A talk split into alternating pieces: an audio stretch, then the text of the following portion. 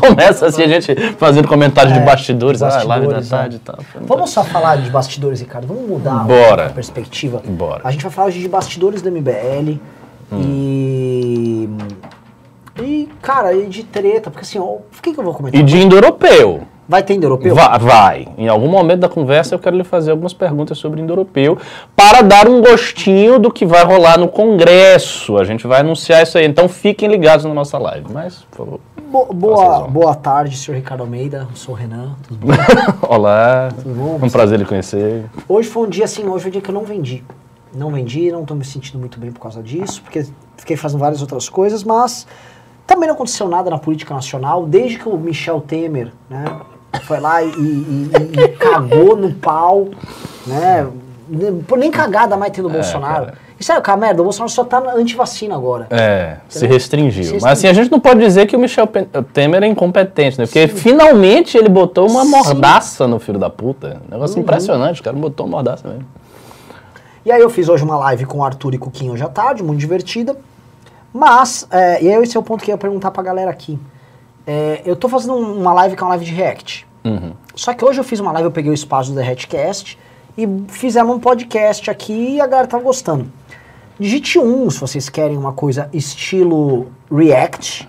E digite 2 se vocês querem uma parada de bate-papo. Por exemplo, eu pego à tarde, sempre vai estar o, o Ricardo, vai estar aqui eventualmente, vai estar o Liberaldo aqui. Às vezes eu tenho um Arthur, às vezes eu tenho um Kim. É, é, não tendo uma coisa assim pra fazer, a gente vai Não, a gente vira e começa a bater papo. Porque assim, metade da conversa com o Kim Control foi, tipo, bater papo, assim, falar de coisas ah, completamente aleatórias.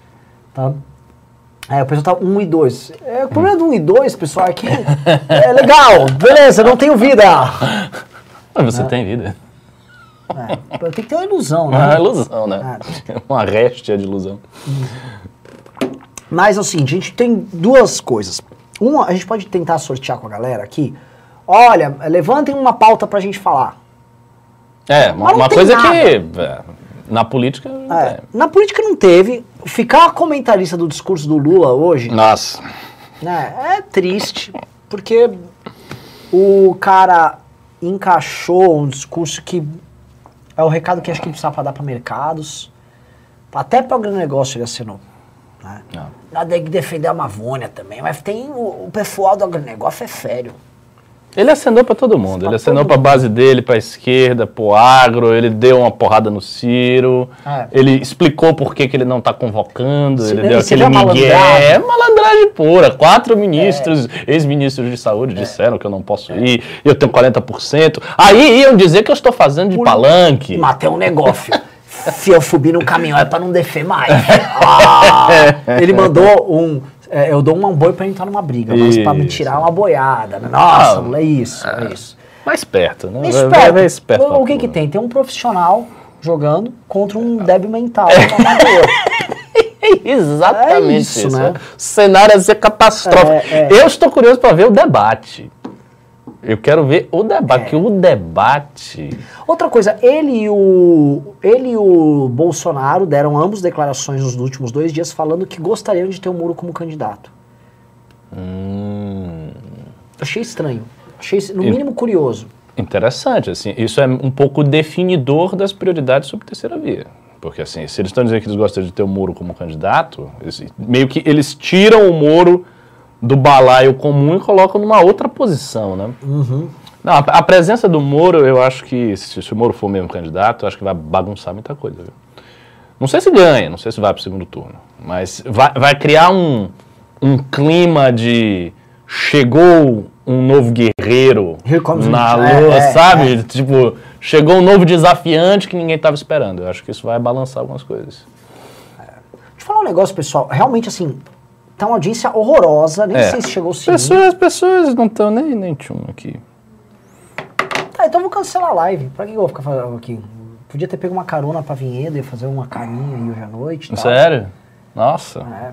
Ah, o Vigário não tá aqui. Né? Ai, ai. Ó, queremos o, o. Falei sobre coisas sobrenaturais, Ricardo. Tal. o pessoal do Derrete ficou doido que viu. Sim. Mas vamos entrar. Por que entrei em Ah. europeu, que você que você ia falar, de lá a gente joga pro. Ah, então, por favor. Então, Ó, pessoal, eu vou abrir a caixa preta do MBL, tá? Por isso que eu botei esse título, porque assim, todo mundo conhece o, o aspecto do MBL, o movimento liberal, republicano, tá, aquela coisa aqui em Kataguiri, mas tem o outro lado da moeda, né? Como o MBL funciona pra dentro, né? Que não é tão assim. Vai, Ah. Ah, é, a julgar pela minha presença aqui, né? Exato. Um muçulmano perennialista no movimento É. liberal é uma coisa um pouco esquisita, né? E aí, uma parte disso se reflete numa aula que eu vou dar. É a seguinte, você também vai ter que ter aula lá, lá no Congresso. Mas né? eu tenho. Você já tem? Já, já tenho, já sei qual é. É a relação entre Islã e modernidade, uma relação conflituosa. Então o pessoal também vai poder se inscrever no seu. Vai, vai. Já, já fiz meu próprio texto e vai ser sobre isso. Vai ser Islã e modernidade, que eu vou falar algumas coisas. Por exemplo, eh, eu vou começar a aula já desconstruindo esse mito da islamização do Ocidente, essa bobagem aí. Jogar isso para trás, porque isso não é verdade. Mostrar como o Islã ele se, ele se afirma perante uma modernidade muito poderosa que o invade no processo do neocolonialismo e mostrar, que é a, a minha tese pessoal, que o Islã tem algo a ofertar para a pós-modernidade. A era do vazio do Ocidente pode Opa, ser do preenchida. Vazio? É. É, um livro que eu tô lendo. é, do, do, do Lipovetsky. Lipovetsky, exatamente. A era do vazio pós-modernidade. né, agora. Então, a era do vazio no Ocidente, ela abre espaço para novos tipos de, digamos assim, novos olhares, para usar um- uma expressão meio afrancesada. E eu acho que um desses novos olhares é o Islã.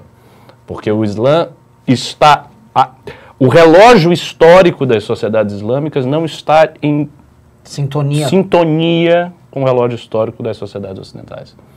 No Ocidente, todas as opções, inclusive essa aqui que eu estou lendo, o estruturalismo, meio que foram descartadas. Então você tem assim, uma longa trajetória de opções intelectuais que caíram. O historicismo caiu, o positivismo caiu, o marxismo caiu, o estruturalismo caiu, a virada linguística caiu, caiu tudo. Caiu tudo. Todas as tentativas de fundar o sujeito ocidental num lastro se dissolveram ao longo do tempo. No caso do mundo islâmico, não.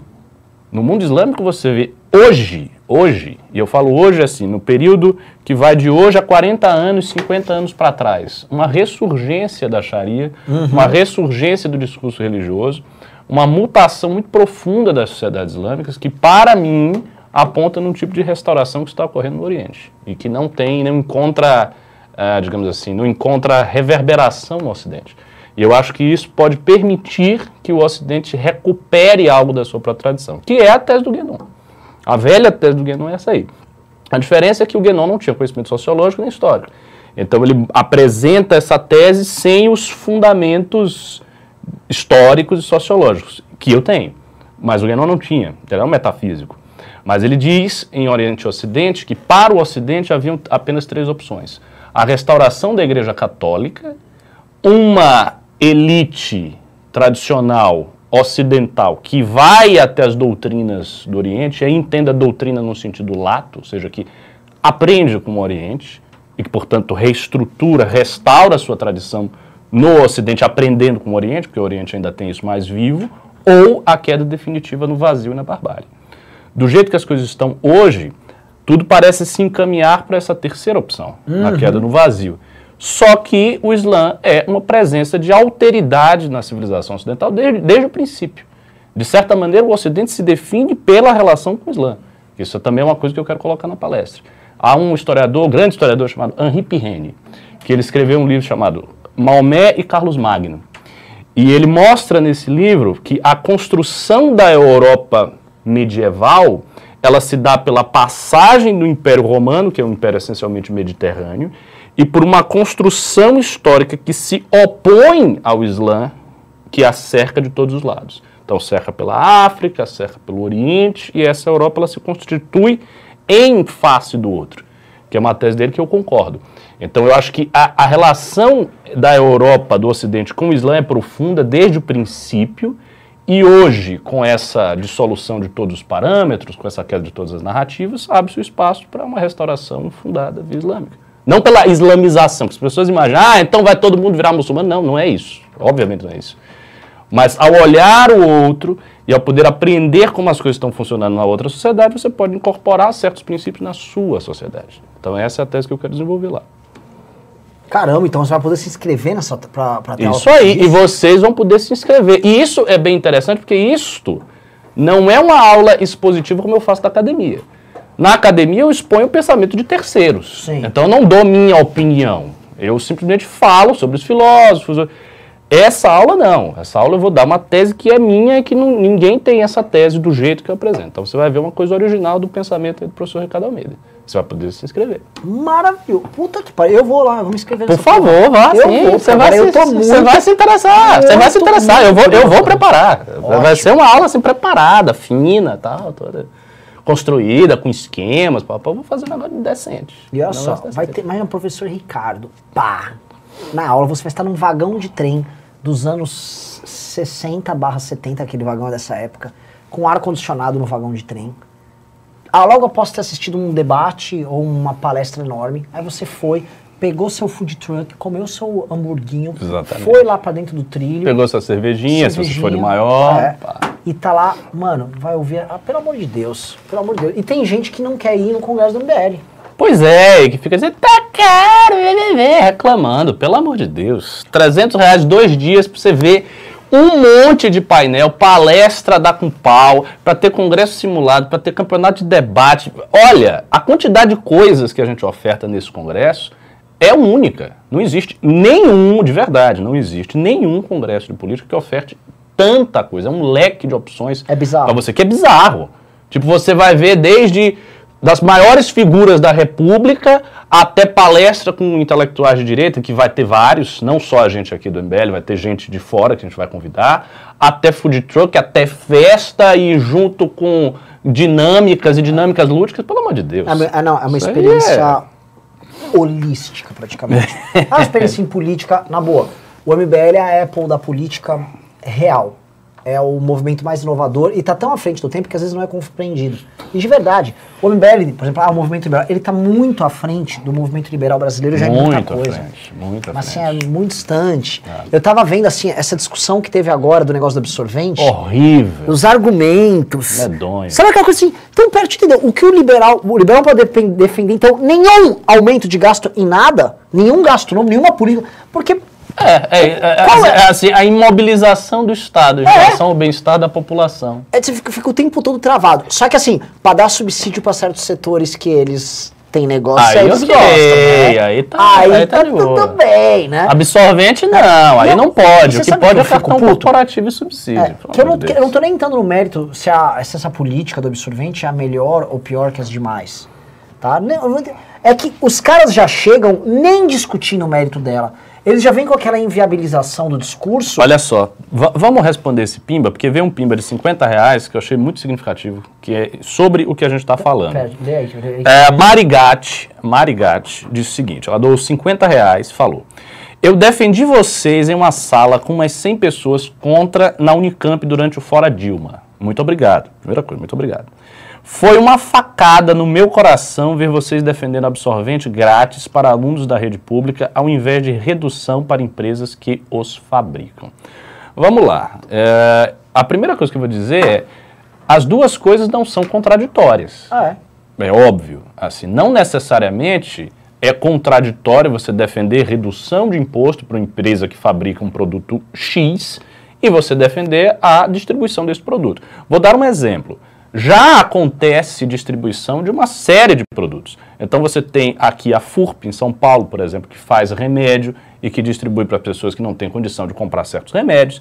Existe distribuição de camisinha em muitos lugares, em, em termos de prevenção de doenças sexualmente transmitíveis, exi transmissíveis, existe uma distribuição que o Estado faz de objetos essenciais para a saúde da população. Isto já acontece, isto não é uma novidade. E o fato do Estado fazer isso não contradiz a defesa da redução de impostos. A gente faz a defesa das duas coisas. O e o ponto que o MBL levantou foi muito mais, como você estava seguindo ali, foi muito mais uma questão de mérito. A gente está vendo que o governo Bolsonaro tem prioridades absolutamente deploráveis. O governo tem prioridades, vamos usar o português claro, escrotas. É isso. É, ele dá dinheiro para emenda para manter o governo, ele faz tratolão, ele dá subsídio, ele dá crédito barato porque a Michelle vai lá na caixa. Ou seja, não é falta de dinheiro. Se você dissesse, ah, não, temos um governo que é genuinamente austero, que está caçando todos os privilégios, para criar um espaço fiscal para fazer uma política pública que vai mudar o Brasil. Aí você pode cogitar, não, talvez não seja o momento de fazer isso, de aumentar nenhum gasto. Mas não é o caso do governo. O governo está nessa pegada. O governo está gastando dinheiro com lixo. O governo está gastando 40, só este ano 47 milhões de reais com picanha para o exército. Pois é. Aí não dá. Aí não Como dá. é que você vai defender no debate público? Porque é o seguinte, ainda tem um outro negócio, tá? O, um veto, ó, quem foi a Marigatti, um veto é uma coisa muito dramática, tá? O, via de regra, praticamente tudo que sai da Câmara dos Deputados e passa pelo Senado vai para a sanção presidencial, passa. Exato. Um veto é, é tão dramático que depois que o presidente veta, para derrubar o veto você precisa de maioria qualificada. Ou seja, muito mais difícil conseguir essa maioria depois para derrubar o veto. O Bolsonaro tomar essa posição, que é uma posição dramática, em certa medida, uma posição dura, com esse tema, quando o mesmo Bolsonaro, ele, desculpa o termo, ele abre as pernas para todo e qualquer absurdo orçamentário que venha do governo dele, não faz o menor sentido. E o que a gente levanta é, mas que diabo, por que, que parece que ele escolheu aleatoriamente? Ah, é isso aqui, ó, eu quero debater isso. Porque no fundo o que o Bolsonaro queria fazer era justamente essa discussão. Era justamente É, você virar e esquecer isso, todos os absurdos dele e tratar disso. E o que o ponto que a gente levantou é, mas calma, um cara que pa- topa pagar 47 milhões em picanha, tô falando, não tô falando de outros cortes Sim, de carne, sim, sim. é picanha pro exército, tá? Um cara do cartão corporativo de quase um milhão de reais por mês só dele. E de todos, assim, eu falar de todos os penduricalhos. O cara que defendeu, que não colocou ninguém na reforma administrativa. O cara que lutou para tirar da reforma da Previdência Judiciária, um monte de gente. Um cara que operou isso, se preocupar com este outro tema, é óbvio que é um cara mesquinho nas posições políticas dele. E nós não estamos falando da efetividade dessa política pública. Você discutiu aqui um outro modelo, que era a redução de impostos, porque nós não queremos, nós nem entramos, porque não tinha que entrar nesse mérito.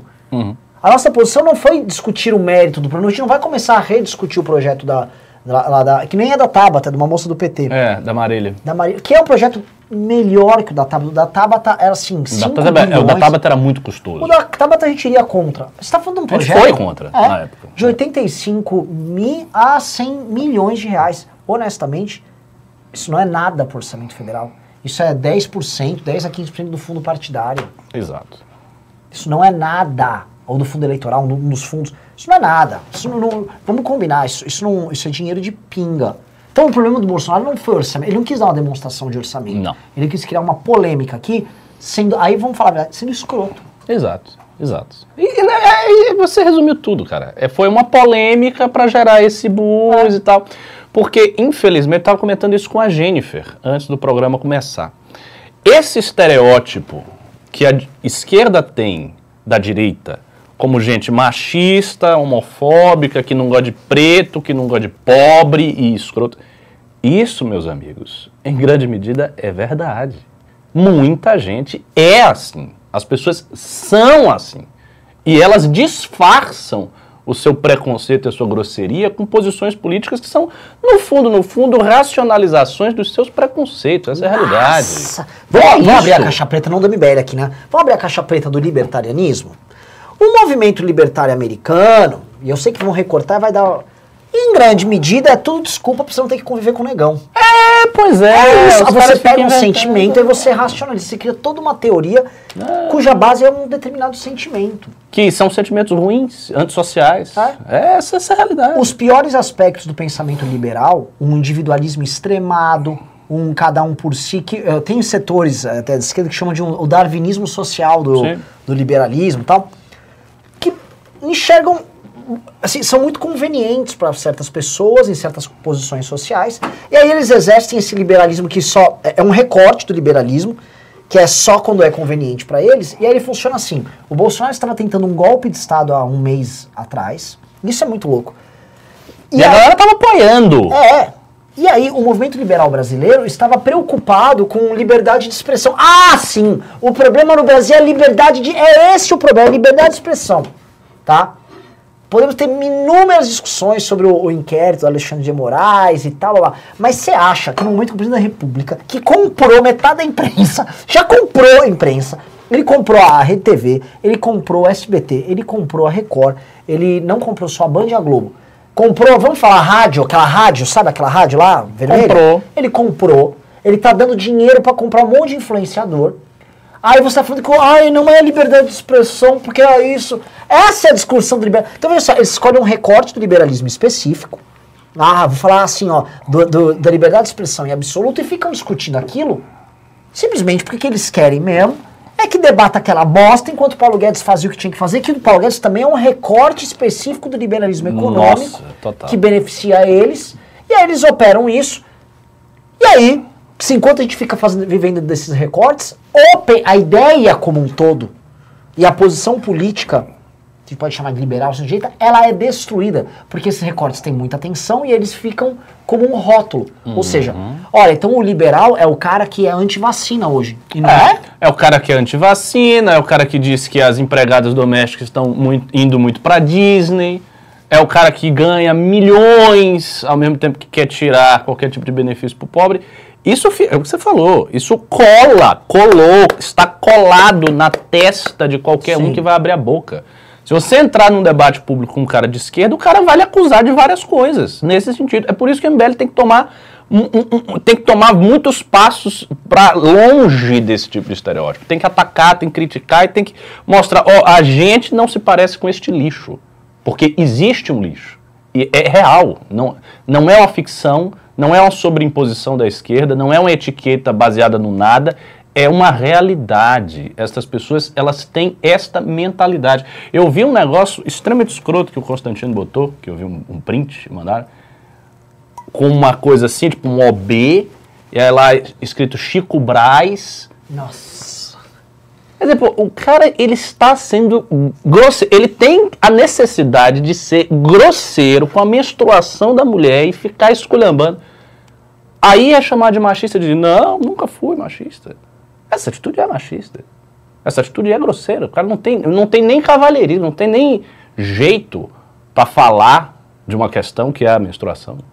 Então, assim, se confunde muito no Brasil, em todos os lugares. A direita confunde muito falta de educação, grosseria e preconceito com ter posições contundentes. Sim. Porque os caras sempre. Não, é porque eu tenho posições muito contundentes. Você não tem posição contundente. Você só é escroto, meu irmão. Você é um cara antissocial. Não tem contundência nenhuma. Não é contundência, não é vigor intelectual. É grosseria, é falta. Enfim, falta de empatia, que é uma coisa que a esquerda gosta de falar, mas é verdade. Falta de empatia. Existe isso. Existe isso, isso está na cara. Vou... Uma coisa, por exemplo, por exemplo, que me chamou também a atenção, que na época, até hoje eu fico puto com isso. Quando o Paulo Guedes falou de taxar lucros e dividendos. Hum. Por que, que eu fiquei puto? Aí você vai dizer, ah, então você acha que deve. Não é isso. A questão é, você vinha numa maré de merda no governo o tempo inteiro. Você vinha com uma crise econômica que se estende até aí. E os liberais não falam nada. Ah, Guedes, blá, blá.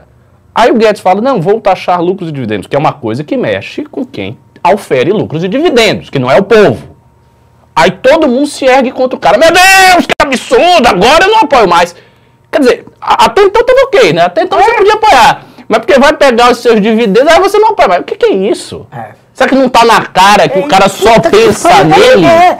Que, que, assim, é uma coisa de interesseiro de quinta categoria. é só nele, é só, é especificamente nele. Ah, agora deixou de ser. E eu vi. Eu agora, agora abandonou o liberalismo, hein? O cara não tá trabalhando com o governo que é agora do Estado. Agora abandonou o liberalismo. É um troço ridículo. Ó, um cara mandou um troço aqui, o Heitor Gomes falou. Engraçado vocês dois falando de preconceito, sendo que o MBL botou o Pavinato e o Holiday pra fora, junto com qualquer chance de um ativismo LGBT. A gente não botou o Holiday e o Pavinato pra fora, não. Ambos saíram. Essa é a primeira coisa. Assim, ambos saíram, ninguém botou ninguém para fora. O Holiday saiu, ele já deu as razões porque ele saiu lá, tá? E o Pavinato também saiu. O Pavinato, com todo respeito, cara, não foi por causa disso que ele saiu, tá? Espero que seja feliz onde ele estiver, trabalhando e tal. Mas as pessoas, o fato do fulano ser LGBT, você pode discordar dele, ele sendo LGBT, por outras coisas, ele pode cometer outros erros. E outra, tá cheio de LGBT é, do MBL. O MBL tá cheio de LGBT. E a gente nunca expulsou ninguém. É. Vários coordenadores. Aliás. Eu não vou dizer quem é, né? Mas tem um monte. Se eu fizer um recorte de membros e ativistas do MBL que são LGBT e comparar com a proporção na sociedade. Na sociedade a gente está ultra, Ultra representado. representado. Ultra representado. ultra representado. Não, com certeza. É, é uma babaquice, mas assim, esse tipo de babaquice também é, é. Estude ou leia antes de escrever merda, né? Pois Pelo é. menos doou. É, E é verdade, o cara botou aqui, ser gay é blindagem para não receber crítica. Não é. Uma parte dos gays, os leves que trabalham com a gente, sabe que não é. Só que tem uma turma que quer que seja. Aham. Entendeu? Tem uma turma que, ai, olha só! Estão me criticando porque eu sou gay. Ah, Enche o saco, isso não é cara. verdade. Isso não é verdade. É, co- continuando aqui, mas esse tema está muito interessante, tá? Essa, essa queda do, do, do pensamento liberal, esses recortes que a galera faz.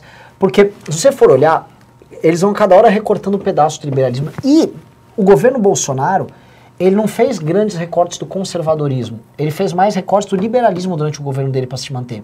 Vou te dar um exemplo. é verdade. Quando começou a, a, a pandemia, a argumentação do Bolsonaro foi inteira uma argumentação sobre liberdades. Sim. O tempo todo. Desde a escolha do tratamento, desde a obrigação ou não da vacina, essa vem até hoje, desde a liberdade de expressão para defender tratamentos assim assado. Isso também foi um pouco nos Estados Unidos, ou seja, certo discurso que pega a clave ali da democracia, esse discurso vem, eles absorvem, eles começam a usar e descartar, e é um uso que não é um uso doutrinário, eles fazem um uso igual eles usam os ativistas. Exato. É um uso irresponsável e tal. A novidade é, o movimento liberal brasileiro e os influenciadores de mercado e os agentes de mercado se valeram disso também, eles se valeram dessas ideologias para auferir lucro e ganhar força política. Então a turma do Partido Novo que a gente bate demais fez isso, a galera do mercado financeiro que a gente também bate demais fez isso. E uma coisa que o MBL fica muito bem é, nós claramente brigamos com eles, publicamente, com todos eles, rompemos e tudo mais, e não há mais relação com eles. E aí entra o ponto que é o fato da gente ser um movimento essencialmente político, com uma perspectiva política de longo prazo, e eles serem agentes, ou agentes políticos de curto prazo, ou agentes de mercado. Porque é tudo no curto prazo. No futuro, a gente olha o seguinte, daqui 10 anos, o julgamento sobre hoje ainda vai recair sobre a nossa cabeça. Com Igual certeza. do impeachment da Dilma. Com certeza.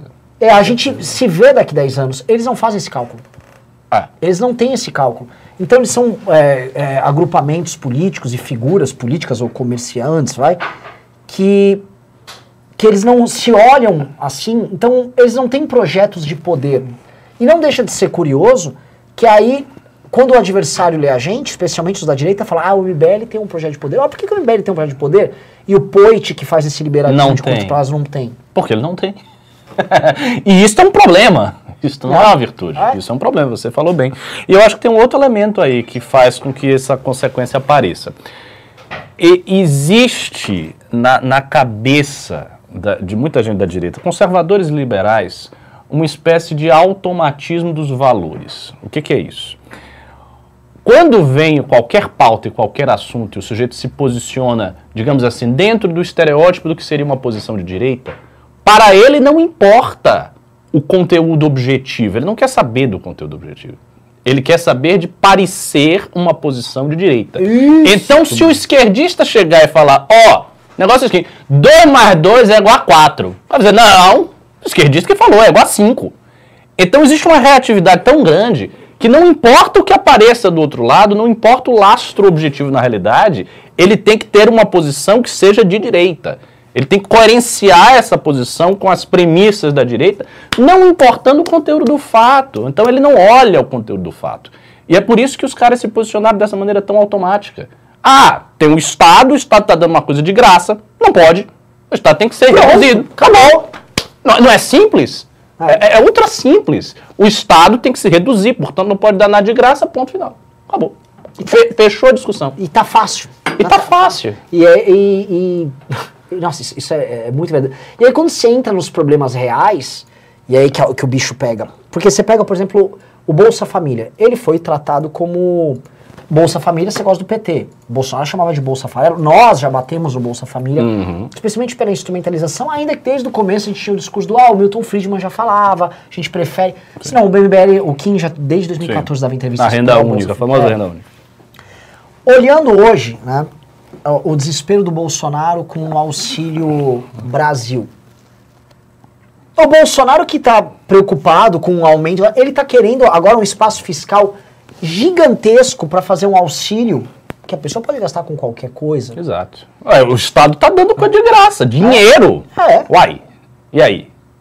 Num momento que o Brasil não tem espaço fiscal algum. E a coisa é tão louca.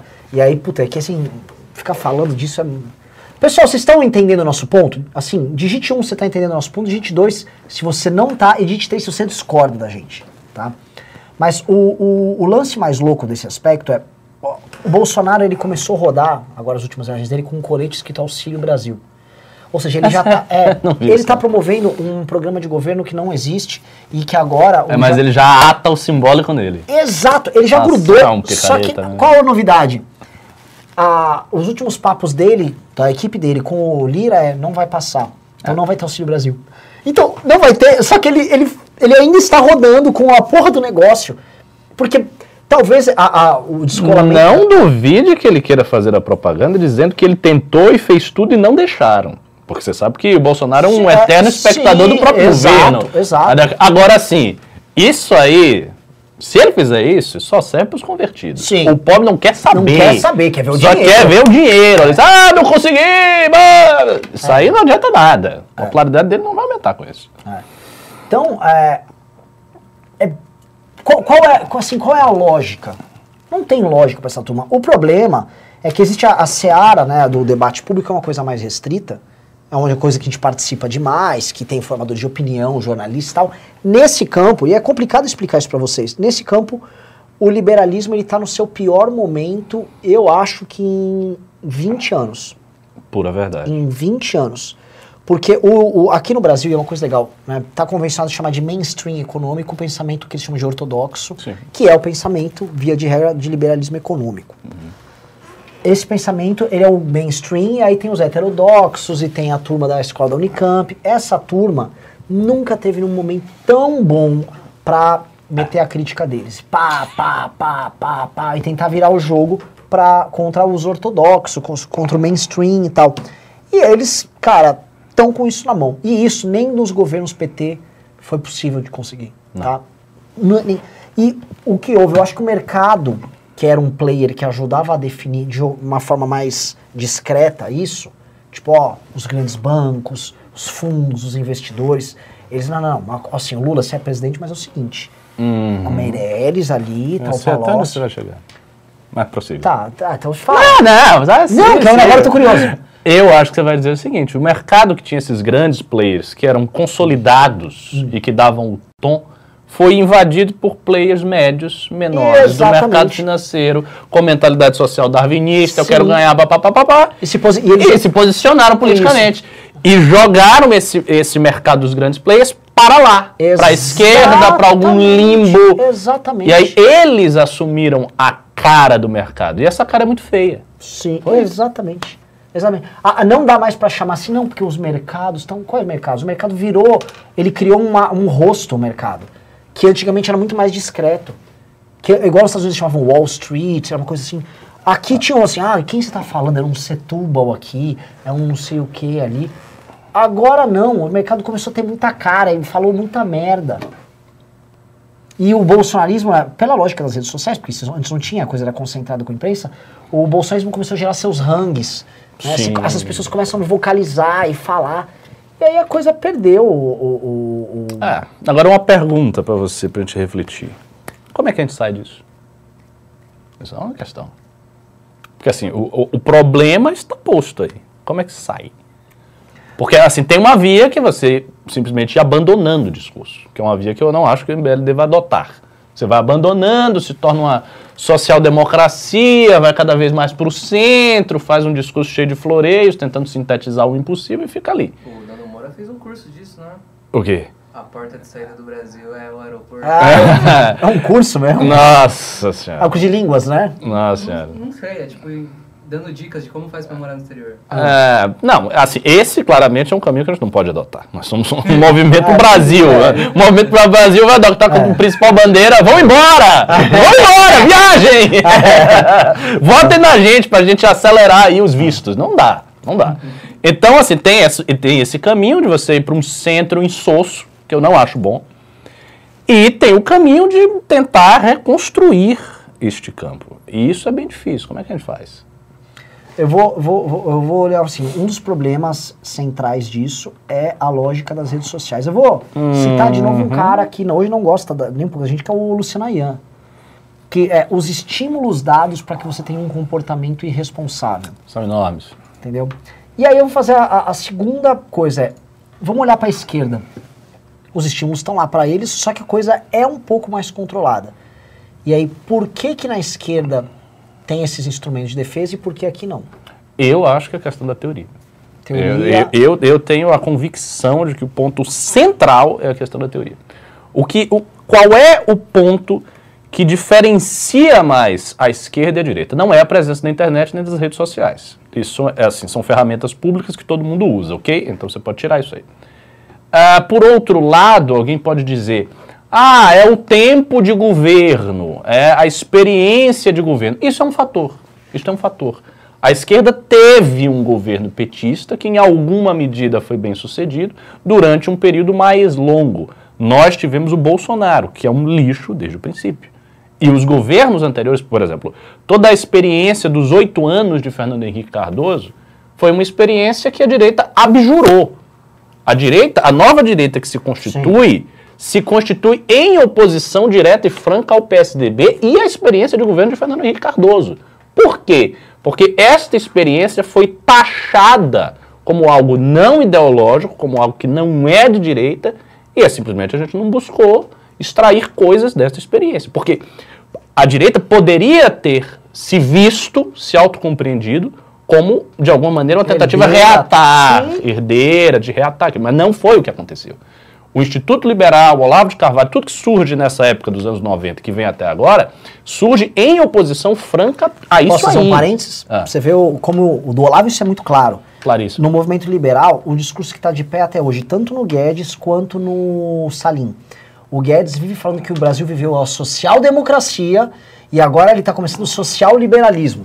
Ele não começou nenhum social-liberalismo, não era nem social nem liberal o governo do, Paulo, do Bolsonaro. E o Salim, quando ele vai criticar um problema econômico que está acontecendo no governo Bolsonaro, ele fala: ah, olha a consequência desses 25 anos de social-democracia.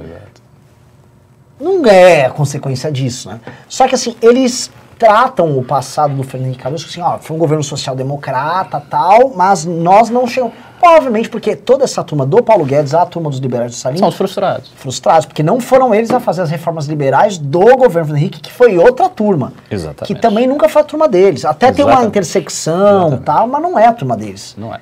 Isso. Então, assim, tem esse segundo fator, né? Então você não teve, a gente não tem uma experiência para dizer que é nossa. A nossa experiência enquanto nova direita é o governo Bolsonaro, que é uma merda. Ponto. Isso está dado. A não ser que a gente tenha outra experiência, o MBL assumindo, enfim, alguma outra experiência para dizer que é nossa, até então, não. E tem um detalhe: o governo Zema, que, como você disse, é um governo de boa administração, não se tornou, isso é muito importante, não se tornou um referencial simbólico de experiência governamental para a nova direita. Porque poderia ter se tornado, poderia ter, ter se tornado. Se o Zema tivesse assumido um tamanho, uma grandeza no debate público, de maneira a se separar do Bolsonaro e dizer, olha, o Bolsonaro não presta, ele é ruim, mas eu, Zema, sou bom e eu tenho aqui uma experiência, um case de sucesso aqui em Minas Gerais e é isso aqui que eu vou apresentar para vocês. Isso teria mudado muita coisa, mas ele não fez isso, porque ele é mínimo. Então ele ficou ali e tal, Sim. na sombra do Bolsonaro. Então, como referencial simbólico, se perdeu. Então a gente não tem. E a terceira coisa que eu acho que muda o cenário na esquerda e faz com que o uso da rede social não seja tão assim, danoso para a esquerda é a teoria.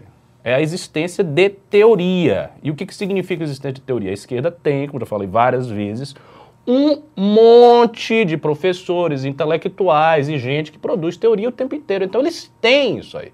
Se você abre, você vai lá no Google e procura ah, reforma trabalhista e bota PDF, artigos, não artigo de jornal, artigo científico e tal. Você vai encontrar um monte de artigo dissecando e criticando a reforma trabalhista. E você quase não vai encontrar um artigo que tem uma posição contrária. Porque a gente não tem as pessoas. Que façam. É, é uma falta de braço. Você não tem as pessoas. Quer um exemplo? A todo ano ligam para cá muitos pesquisadores, ou às vezes nem ligam, publicam teses sobre o MBL. Todos de esquerda. To- Todos, todos de esquerda. Se eu for, for procurar, assim, quero conhecer o MBL, estudos acadêmicos, todos de esquerda, todos de esquerda, sim. Ninguém estudou ali, Pois é. entendeu? Então, assim, a gente está sendo lido e a gente não consegue ler. É, é- esse, é- esse é o drama. Você está sendo lido pelo seu adversário, o cara te lê e te lê mal, porque ele quer falar mal de você, não quer conhecer a, a realidade.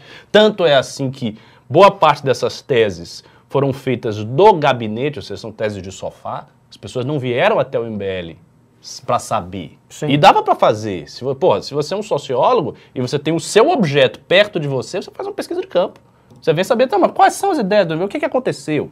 Como aquela menina universitária lá da Alemanha, né, veio até aqui, uma equatoriana, que é da Alemanha, mas ela é da Alemanha, ela não é brasileira. E ela fez uma pesquisa de campo conosco, Aliás, fazendo pelo um bom método sociológico. Você viu a australiana também? Essa eu não vi, A não conheci. australiana, ela pegou a teoria das esferas, É. ela usou ela e, tipo assim, operou todo, tudo o que eu expliquei pra Você tem ela. um texto dela? Tem tudo, Ah, ela eu quero. assim. Eu quero, eu quero. Fudido. É bom, é? É a tese de doutorado. É a tese de doutorado Pô, eu que- dela. eu quero esse Só que assim, é disparado a melhor tese sobre MBL É. de todas. E, tipo, gigante, muito bem feito, e pesquisou e ouviu a gente e tal, e construiu. A outra é a belga, que também muito séria. Mas, Em resumo, nós estamos sendo lidos ou por pesquisadores estrangeiros É. ou por esquerdistas. Mas o direitista brasileiro não faz. Por quê? Porque a gente não consegue organizar isso aí. É lógico, eu já falei várias vezes. Eu tenho a missão pessoal de organizar esse negócio em algum momento. E eu, eu não acho que é impossível, embora eu acho que é difícil. Porque, basicamente, para você organizar a produção teórica coletiva da direita brasileira, você tem que achar as pessoas, você teria que fazer uma força-tarefa para procurar professores e alunos de tudo que é lugar e fazer uma coisa simples e básica e muito eficiente. Olhar as redes sociais das pessoas. Eu fiz isso uma vez, quando eu estava vindo para São Paulo, porque eu tenho a pretensão de entrar no doutorado da USP em algum momento. E aí eu estava procurando para ver se tinha alguém que... Aí eu fui pesquisar os professores e olhava os Facebooks. Todos petistas, ciristas. Ah, Ninguém não é. Aí eu disse, é, tá bem seguro isso aí. Então isso é uma coisa que você pode fazer. Às vezes você pega, vai, procura os alunos, procura sobretudo os professores, mas são milhares. Teria que fazer uma força-tarefa especialmente dedicada a identificar quem são essas pessoas perdidas num universo de esquerda, entrar em contato com elas e trazer. Porque aí você monta uma estrutura de pesquisa coletiva que pode funcionar, que pode se tornar associação, que pode se tornar um instituto no futuro, que pode se tornar uma fundação partidária, se tiver um partido, aí aloca essas pessoas. Então isso é possível. Mas por enquanto ninguém está fazendo isso. Então a gente não tem a, a- construção da teoria. E aí o que acontece? O que acontece é caso clássico na direita. Você tem poucas pessoas que lidam com teoria. Eu, Martinho, tem algumas pessoas. Essas pessoas se tornam famosas, elas se, se projetam, né? Só que são poucas. A esquerda não funciona assim. Na esquerda você tem uma- um, um- um- um balaio de um monte de gente. Uma milhares, milhares e milhares. dezenas de milhares. Dezenas de milhares, dezenas de milhares, literalmente dezenas de milhares. E alguns desses aqui, eles aparecem na superfície do debate público e, se- e ganham notoriedade, como a professora Marilena, professor o Safato e tal.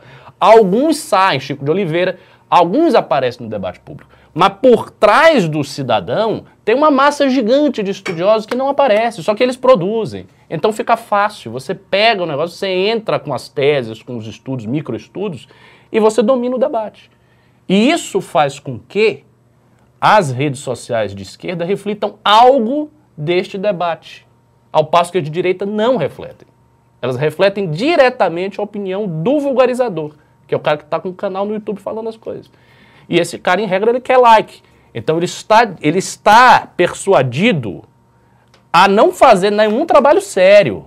Ele quer o like dele. Então, se ele sentiu que o público vai reverberar, se ele falar, ah, menstruação que se foda, não tem que dar nada e o Estado é assim, ele vai chegar e tal, e vai meter isso e fim de papo, porque ele vai ter o retorno dele, ele quer saber do dinheiro. É a situação. Nossa. Falei alguma coisa errada? É exatamente isso. Não, não, o ponto é esse. E eu acho que o problema, é, assim, como você não tem essa estrutura, Porque a estrutura da- essa estrutura da esquerda é tão grande que ela. É, para você ser um agente que surge ali e você começa a agir de forma independente, você, primeiro, você é cancelado na estrutura se não estiver dentro de certa ortodoxia. né? Você não vai entrar ali no campo da esquerda e começar a preconizar umas teses meio maluquinhas Não, aqui e ali. só vai É. cortar. O pessoal te corta. E aí, se você for entrar no debate interno deles, aí você vai ter que comer muito arroz com feijão ali dentro. E se você for seguir, aí, vou começar na universidade e tal, puta, aí você vai entrar na fila. Que também tem os defeitos essa estrutura deles, que é mais monolítica. Ela é lenta. Lenta, demora pra reagir. Demora. Tanto que, por exemplo, quando veio essa política de rede social, Os caras ficam perdidaços. Perdidaço. Hoje não. Hoje, assim, eles provavelmente vão ganhar a eleição com o Lula, porque, assim, a coisa, o tempo apontou agora pro lado deles, aí eles já estão com aquela máquina toda Uhum. montada, toda estruturada, e o caminho é bem simples. Plau. Então tá fácil. Agora, se você não tiver uma grande mudança, entendeu? É, é, eles vão ir mantendo. Ah, Eu vi agora, a gente comentou hoje na live de à tarde, o Kim, é, o Kim levantou e falou assim, olha, eu vejo o Lula com esse, com esse discurso que ele deu, fazendo uma política econômica aqui, meio calma, o que ele vai vir é pra vingança. E essa acho. máquina toda vai estar ligada, recontando história, recontando a história recente do Brasil, punindo, atacando todo mundo, É. e o bicho vai pegar. E eles vão fazer essas duas coisas ao mesmo tempo, falando que estão defendendo a democracia.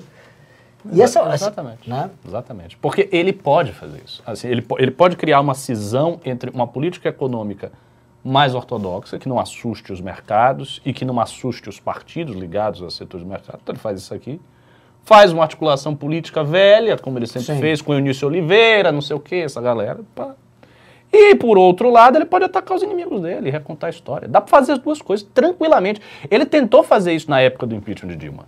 Ele está, o PT estava operando nesta clave. É porque o PT não conseguiu. O PT perdeu na articulação, perde, perdeu na economia e no período o PT perdeu na narrativa. Mas ele tentou fazer isso. Só que agora ele está muito mais bem posicionado para fazer. Essa é a diferença. Agora tá, tá fácil. Antes não era. Tá muito fácil. Pois é. E olha só, já achamos aqui um. um- esse pimba eu achei divertidíssimo. Ah, o senhor Stalin.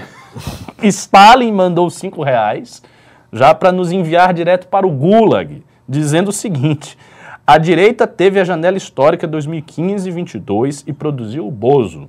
A geração MBL falhou e acho que devem aceitar que o retorno da esquerda é legítimo.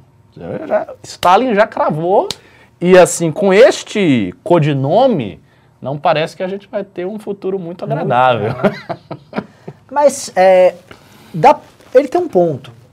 O processo histórico nosso Falhou. redundou em Bolsonaro e falhou. E até a falta de reação das pessoas a isso mostra que elas. Ok, perdemos. Não é? Ah. É, Esse é o ponto. A questão toda, que é o definidor do, da- do jogo, é se o nosso lado, e no caso nós, vamos perseverar nesse caminho, ou capitula e você tem um fim de um jogo. Que, se for pegar, havia uma direita que estava no poder na ditadura militar, e essa direita não só perdeu, como depois ela capitulou. E ela, acabou. Ela acabou. Isso. E aí essa coisa renasce, ali colava, blá, blá, blá, certo? Sim. Dá pra falar isso. Exatamente isso. O, o definidor disso vai ser o papel do quê? Do MBL e de mais quem? Partido Novo.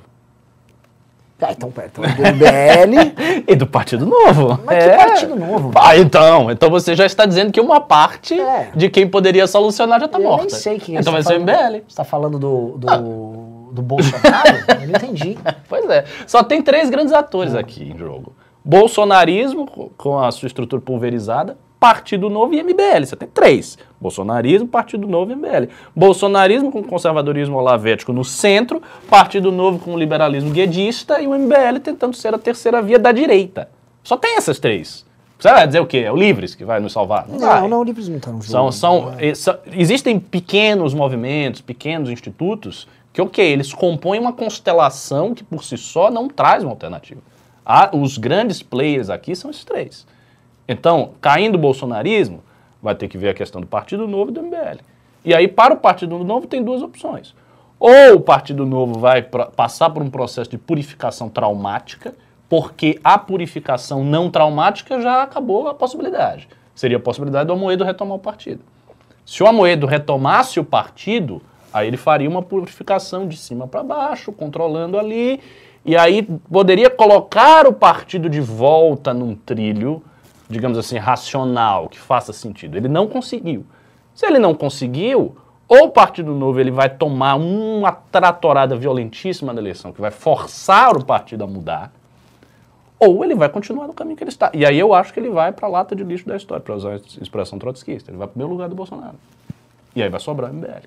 Só que é muito, é muito ruim ficar sozinho nesta circunstância, porque você vai ter um inimigo gigante que, que vai olhar para você e você vai ficar isolado. Então é uma, uma posição muito delicada. Você fica sozinho, mas tem o PT, aí tem a mídia, tem os outros partidos de esquerda, tem os sindicatos, tem a universidade e você. Não é uma posição confortável. Isso que é ser contra o sistema. Porra, é demais até.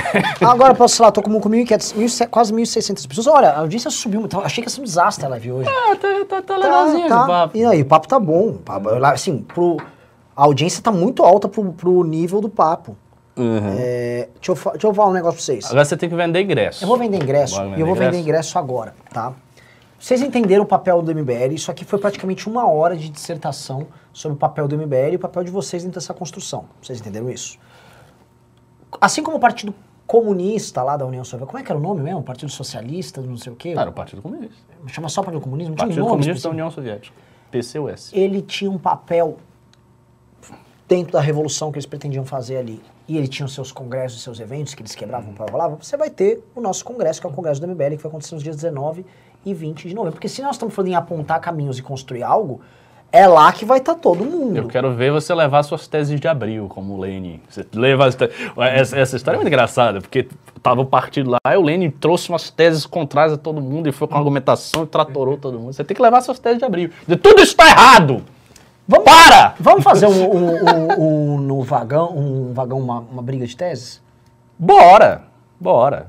Eu, eu escreveria coisas para levar. Vamos embora. Não, até porque a gente, eu já tenho, a gente está discutindo internamente, tem um caminho que o Arthur tá querendo ir que eu não gosto muito. Ó, Entendeu? ó, o negócio é fazer o Arthur fazer as teses. É, ele vai com fazer, ele vai pedir, ele vai pedir pra você fazer pra ele.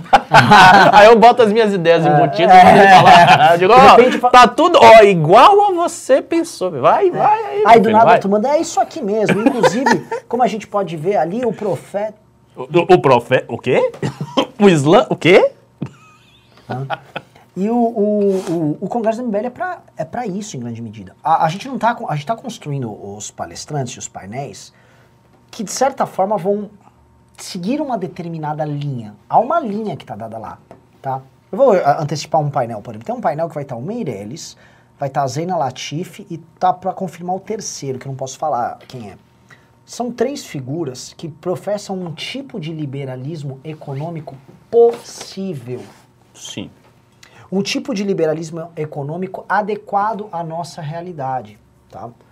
E esse tipo de liberalismo econômico não guedista custou para eles muita coisa, em especial para Zena Latifi, tá?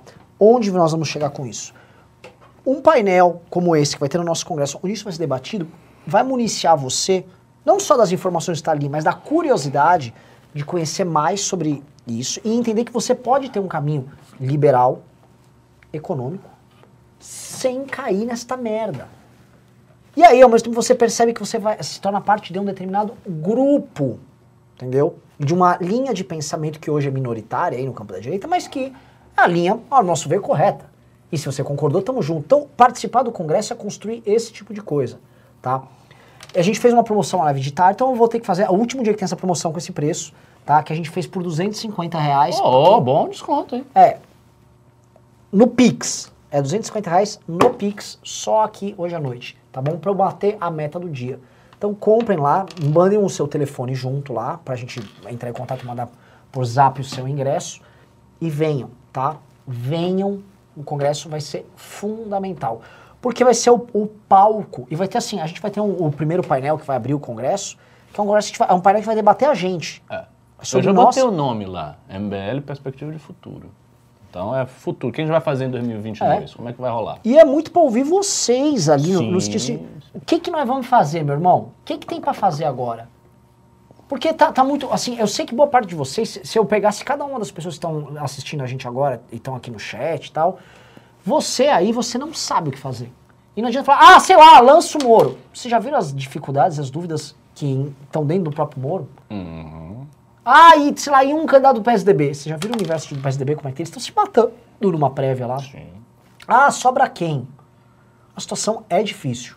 Agora, você não vai poder fugir do Brasil. E esse é o ponto. Você não vai poder fugir do Brasil. Um ou outro vai. É uma coisa marginal, 0,0 tanto por cento vão embora. Vamos falar a verdade. Você provavelmente vai ficar aqui. Tua vida vai estar uma bosta. Você vai ter que pensar em uma alternativa que é também política. Não adianta fi- fingir, ah, meu, eu vou trabalhar. Trabalhe mais, tá? Mas você não vai fugir da política. A política vai buscar você. Então você vai ter que se posicionar. E lá vai ser o lugar para isso. Tá? Então você precisa ir no Congresso do MBL. Não ir no Congresso do MBL é a cagada que o senhor está fazendo nessa construção. Até porque a coisa também assim, é um funilzão e uma pirâmide. Quem vai estar lá são justamente as pessoas que vão ser mais aptas a influenciar. O MBL, esse Congresso do MBL é tão funil que quando o MBL estava com uma leitura, não digo errada, mas a gente não estava entendendo o resultado do fenômeno que a gente criou, os congressos do MBL traziam pessoas que todas se tornaram muito influentes. De Caio Scopolas a puta que pariu, quase uma dezena de deputados federais que já foram do MBL e participavam dos congressos, todo mundo ia para isso. Luciano Hang. Luciano Hang já Luciano, vocês sabiam que Luciano Hang já foi no Congresso do MBL? Ó. Inclusive fez uma participação nossa que o Renan, teve, o Renan foi por teve que ir depois para limpar a participação do É? Hang, porque praticamente ele estava conclamando a ditadura. Não, né? não é praticamente. Ele conclamou. Ele falou: temos que. Os militares têm que se for, vamos fechar o Congresso e parar essa putaria. Este foi um momento É. difícil. Então, assim, vocês precisam ir no Congresso do MBL. Porque esse tipo de construção, olha só, os congressos do MBL foram o primeiro, Paulo Eduardo Martins, Marcel Van Hatten, precursores ali, todo viraram deputado federal. Plá. Não é que eles viraram por causa do Congresso, tá? Também tô falando. Eles, aquele espaço eles entendiam como importante porque era ali onde as trocas estavam sendo feitas. Teve a- o painel, todo mundo descia do painel e ia conversar de canto, o pessoal ia jantar depois do evento.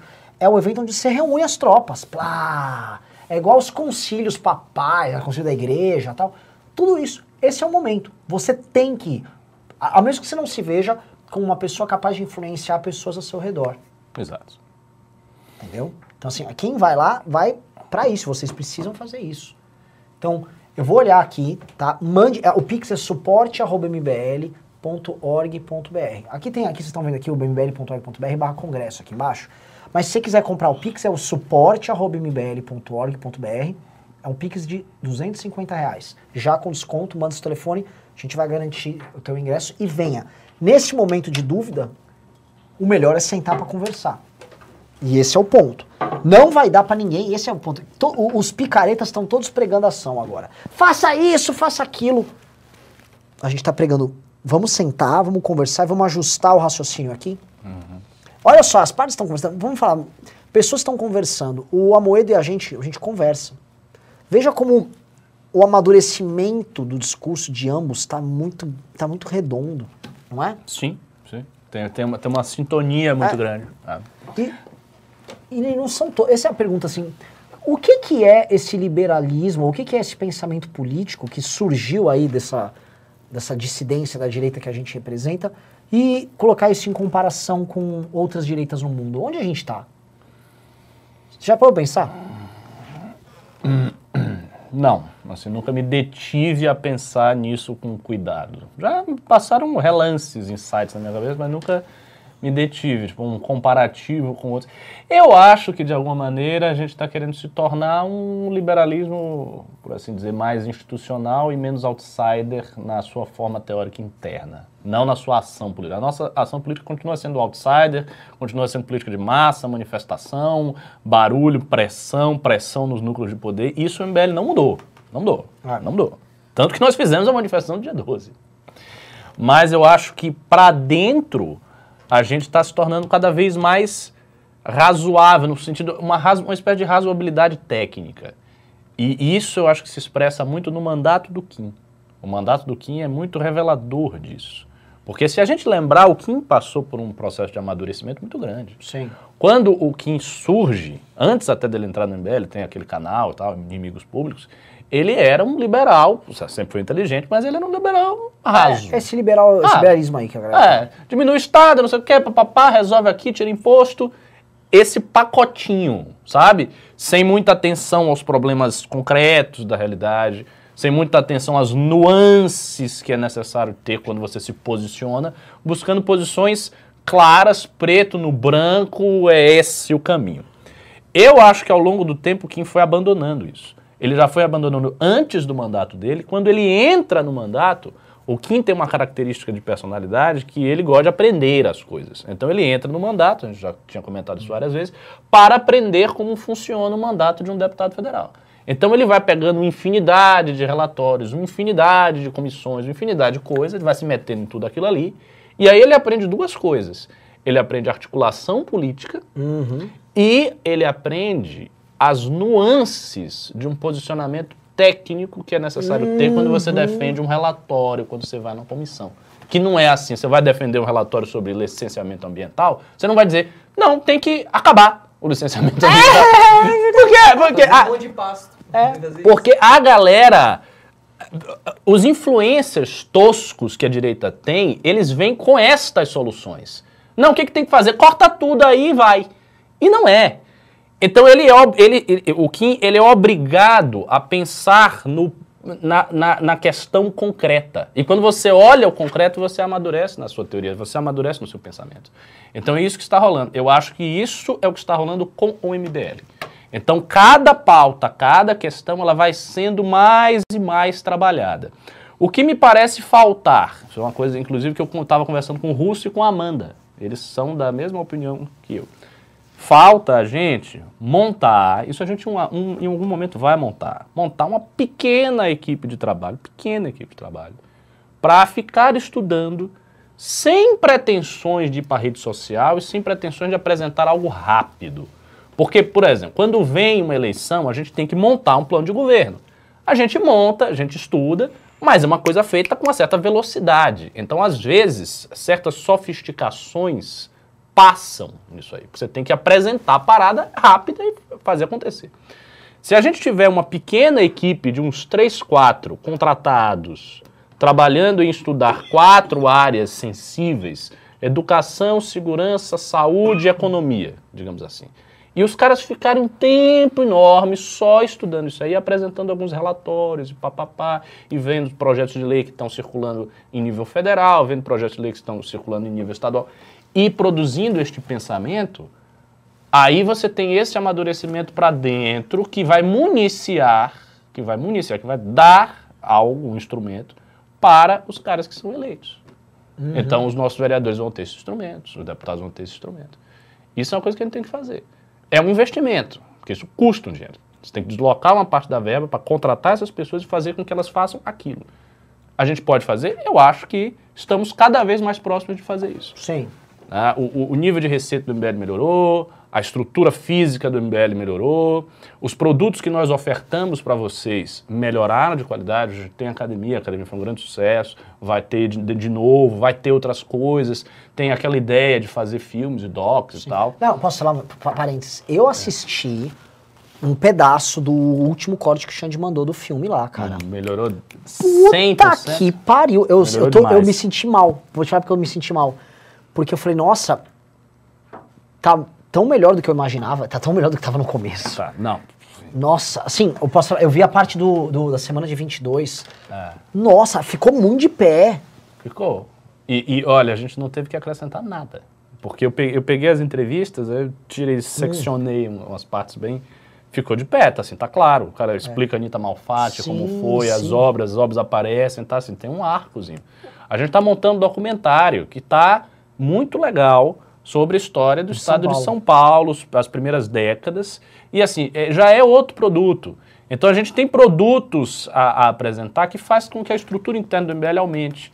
Aumentando, em algum momento a gente vai poder ter essa equipe de quatro pessoas, que pode ser gente da academia mesmo. Tem pessoas na academia, eu já falei isso aqui várias vezes, tem pessoas qualificadas mesmo, pessoas Sim. com currículo bom, já bom. Tô, Que Só um negócio. Tá caindo a internet, Totô? Deu uma caidinha, mas já, tá, já voltou. É, então, tá, ele tá dando porque a audiência começou a cair e tal. Sim, sim. É. Tá, tá rodando. É, o, desculpa. Não, mas é, é isso. É- Ah, por exemplo, a- o, eu tava falando com o meu irmão, né? A gente vai soltar esse filme agora. Alguém, quem assistiu Não Vai Ter Golpe aqui, digite um no chat, tá? Quem assistiu, você compara com qualquer outra produção audiovisual feita na direita? Ah. Dá dó. Dá dó. Teve um rapaz que soltou um filme agora que ele, teve, ele não tinha uma imagem dele. Tudo era imagem que comprava uma imagem de estoque. Sério? É, não tinha nada. Nossa. O que foi? Não, Ah, não não vou pode citar, dizer, não vou né? ficar dando Não pode a, dizer, a tá, agência do bem. vagabundo. É, o, o, o Brasil Paralelo tem umas qualidades deles Ah, ali tem. e tal. O Brasil Paraná não é mas não é a mesma. uma- esse que a gente tá fazendo aqui de São Paulo, já assim, com um orçamento muito Mu- menor. É muito superior do Brasil Paralelo. Muito superior. Porque o Brasil, o Brasil Paralelo é um produto muito simples Sim. do ponto de vista da execução cinematográfica. É basicamente uma música, uma trilha sonora, algumas animações e pessoas falando. O documentário que a gente está fazendo é um filme. É um Sim. filme que fica de pé enquanto filme. Ah, não é, é óbvio, não é um documentário da BBC. Isso é, isso é evidente. A gente tem limite de tempo, tem limite de orçamento, as pessoas que fizeram o roteiro somos nós. Então, assim, é evidente que você não vai ver um filme da BBC, mas você vai ver um produto superior Agora, ao que se faz e no sabe o que é legal? isso é um A tese que tava lá é, foi uma coisa que a gente trabalhou. Sim. Foi- Tem uma coisa muito dedo meu e do Ricardo lá na tese do, do roteiro do filme dos meninos. É um filme do Kim e do Arthur, tá? Só pra vocês entenderem. Uhum. E, cara, eu olhei e falei, caralho, nossa tese tá ficando de pé toda. O filme ficou Ah, legal. E Ficou, ficou. Ficou assim, se a- eu, eu pedi pro Russo assistir o filme, puta que pariu. E o filme vocês vão poder, não tão todo, mas você vai assistir um, um recorte no Congresso É, do MBL. vai rolar um teaserzinho. Aliás, se você for de São Paulo, prepare-se. Pela primeira vez, a tua história vai ser contada. Porque, assim, é- gaúcho conta a própria história o tempo todo. Não, os paulistas vão amar o filme. É. Os paulistas vão gostar muito. Os outros estados é, vão, vão também, que no finalzinho a gente dá um, dá um temperinho. Sim, sim. Vocês vão gostar do Kim, do Arthur vocês vão gostar menos. Essa que é a verdade. Filme, É exatamente é, é. isso, exatamente isso. É, que- outra coisa pra perguntar, quem aqui que tá no chat, que é, é da academia, e viu o conteúdo, eu pergunto, onde mais vocês acharam este mesmo tipo de conteúdo para formar uma liderança política? Não existe em nenhum lugar. Mesmo eu cito aí o pessoal do Renova, gente boa tal. Não é. Eu, eu já vi o conteúdo do Renova. Tem muita coisinha tal. É. O conteúdo, a formação que a academia dá, Uhum. do, do, do- da rede social ao puta, formação intelectual, jurídica, economia, pelo amor de Deus. cara. A, a minha impressão é que o que falta ao Renova, que não, não digo que falta porque é uma opção que eles tiveram para fazer, é a formação ideológica mais. Porque eu acho que o Renova deve deixar a coisa muito aberta. Sim. Então eles trabalham sempre em perspectivas de candidato, questões administrativas, mas ideológicas não. Porque é da natureza, né? Lá tem gente de esquerda, de direita, tem de tudo. Então tem essa diferença. E a gente montou isso na academia. E vai ter o segundo ano, que, em minha opinião, o segundo ano vai ser um desafio, digamos, mil vezes maior do que o primeiro ano. Vai ser um desafio muito maior para vocês que vão para o segundo ano e vai ser um desafio tremendo para nós. Vou fazer uma pergunta pra vocês. Digite um se você tá, já tá na academia. E digite dois se você não fez academia esse ano e pretende entrar na academia do ano que vem, tá? Porque a gente vai ter, vai abrir no ano que vem a inscrição. Essa é uma boa pergunta. E essa e é um ano eleitoral. Então eu quero ver o bicho pegar, que eu acho que vai, vai aumentar muito de tamanho. É, Ó, o Jesse Brum trouxe uma contestação muito forte ao que você falou.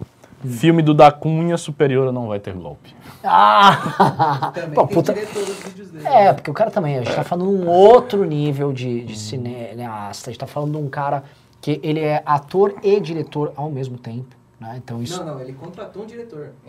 Ah, é? É verdade. Tá, mas pelo menos ele é roteirista, né? No mínimo, roteirista ele Acho tem que que ele é ser. roteirista. Acho que ele é um bom roteirista. Caramba, tem bastante gente que quer fazer a academia próximo ano e não entrou, hein? Pois é. Nossa, eu, tô, eu tô surpreso aqui. Ó, Flaís aqui, Valesca, Pedro, Thomas, André, Bruno. Ma... Caramba! É. Muita gente. E vai ser ano eleitoral. É, você- falando sério, vocês precisam fazer até, até uma coisa assim que eu já adianto aqui.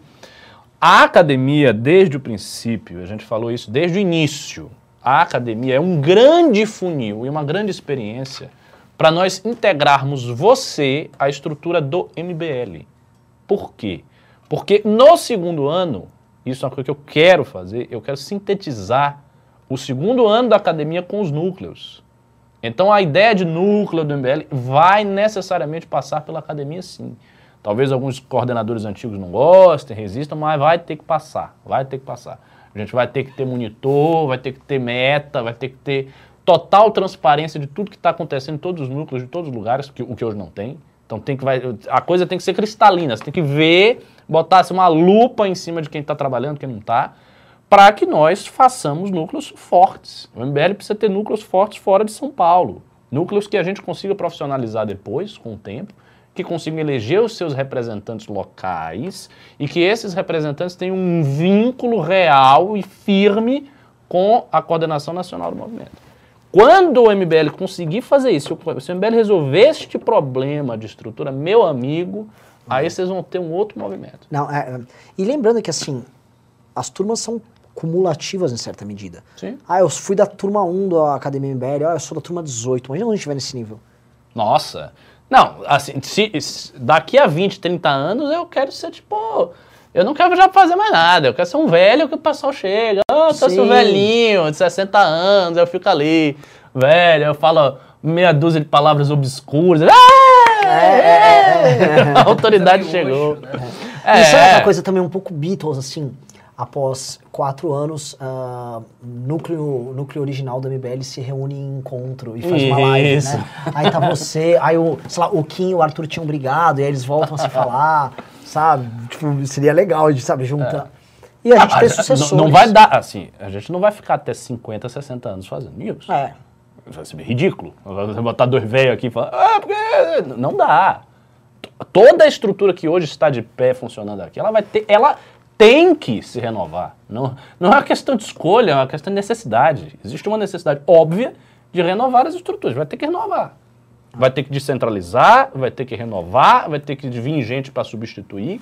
Isso é um processo que, tem, que, que é inevitável. Inevitável. Os caras que têm mandato, tipo Kim, Arthur, é um pouco diferente. Porque aí, por exemplo, você pode ser cinco vezes deputado Sim. federal, depois você é senador, aí você vai tendo seu mandato, você tem 30 anos de carreira política. Agora quem faz a- o agito, o youtuber, o cara que faz o news, o Renan que grava vídeo, pá, estas figuras vão ter que mudar. A cara vai ter que mudar. E quem é que a gente vai botar? A gente tem que botar vocês. É. Já assim, nessa primeira turma da academia, já pintaram alguns nomes que têm Sim. um fogo de liderança, outras com capacidade intelectual boa. Uhum. Isso já tem.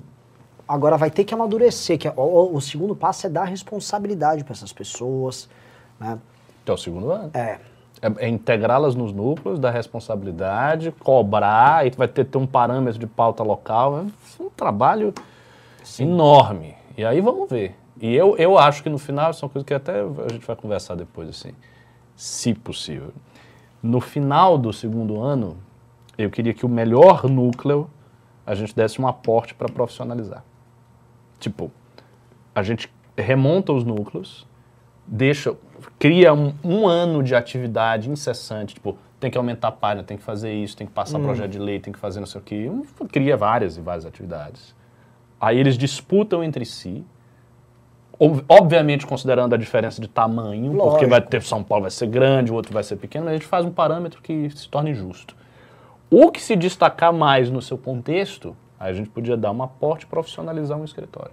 Sim. Aí eles profissionalizam o escritório, e aí dali já sai o cara, já sai um candidato, pá, o cara já disputa e já vai.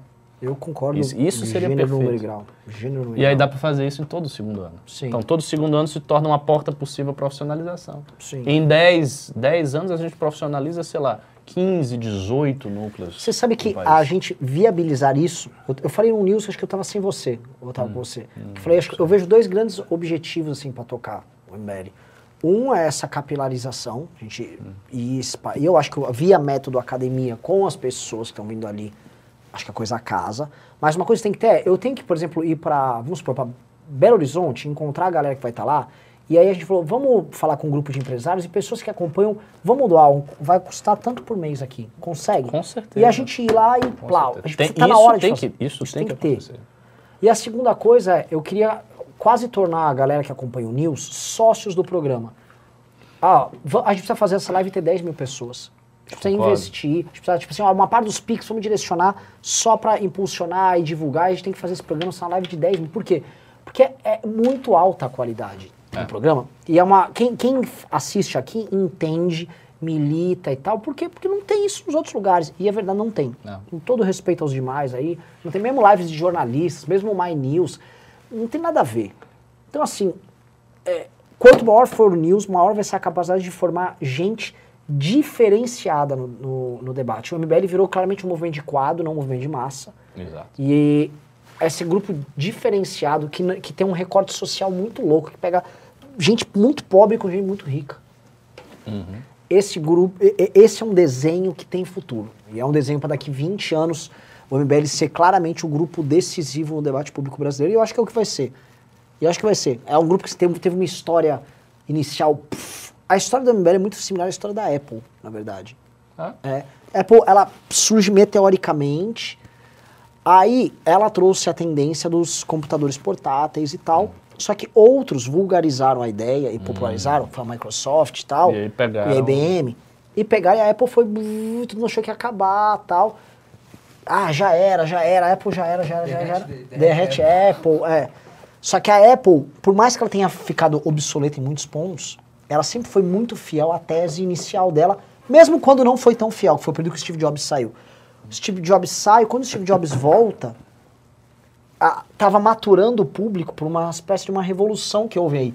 A Apple vai, aí veio com o iMac, do iMac veio o iPod, do iPod veio o, o iPhone, do iPhone veio o iPad, e a Apple engoliu todos os outros e ficou maior que os demais. E eu vejo na- nesse lance da política essa analogia nossa com a da Apple, porque é muito diferente. E, o- e o- assim como a Apple A Apple tem uma cultura. pô. Exato. As pessoas que gostam da Apple compram tudo da Apple. Então a É. pessoa é cercada de Exato. várias coisas. O MBL faz um pouco E o isso. MBL faz isso. Tanto que as convenções da Apple são muito parecidas com os congressos do MBL. Uhum. As convenções da Apple, tipo assim, o que, que vai rolar aqui? Que que- entendeu? E o congresso do MBL tá criando isso. E o MBL, e a Apple passou, por ter- o período de 93, 94 foi falimentar pra Apple. E, ah, mas os caras, Apple, não, não. Eu sou Apple e ele também tinha um senso de elitismo. A Apple tá na. Não, a Apple, o que a Apple tá falando, os outros não falam tal. Entendeu? Então eu acho que. E foi citando aqui. É. Quer ver, ó? Xiaomi maior que Apple, não sei o. Fa- Lá vai os chinistas aí. então, assim, uma coisa que o MBL tem, e ele é visto pelos outros pares no campo da direita, tá?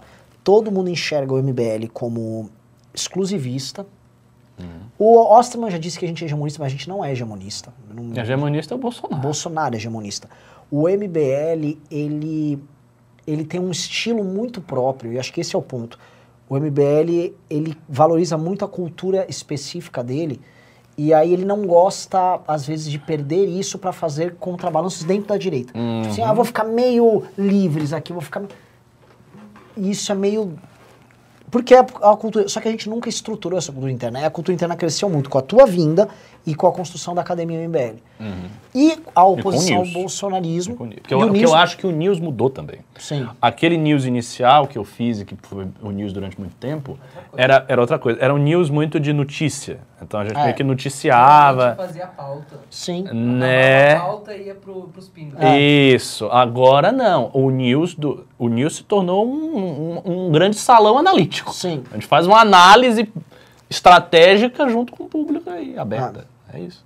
Teve até um cara uma vez que falou comigo, mas você não tem medo de ah, falar tudo isso assim abertamente? Porque aí seus adversários podem assistir, podem tentar contornar e tal. Eu disse, não, não. A gente faz isso, ninguém tá contornando porra nenhuma. É.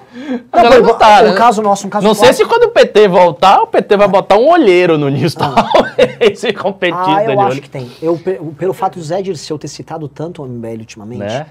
É, é óbvio, assim, os caras dão um valor muito grande pra gente. Às vezes mais, eu sempre falo mais do que a gente merece, mas às vezes a gente fala coisa com coisa. Uhum. Bom, eu, eu tava, pessoal, comentando assim, eu falo com muitas pessoas da esquerda.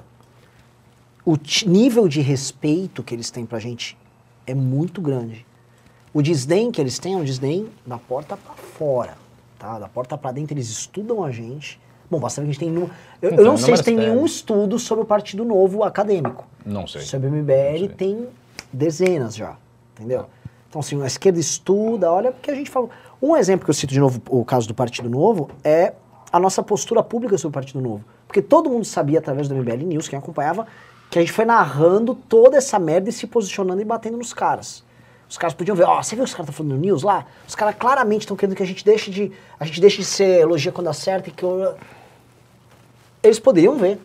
Bem. Se eles quisessem. Mas tá aí, a gente falou que ia fazer e rolou. Né? E, o- e o que a gente previu aconteceu.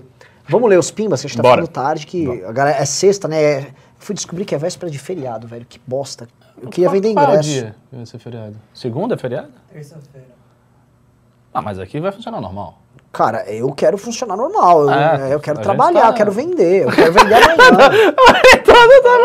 Não tá, não tá falando nada, não tá falando nada, mas tá pensando, né, Heitor? Eu vou ler o- os pics acima. Ó, pessoal aqui na live comprou seis ingressos. Vocês podiam comprar 10, né?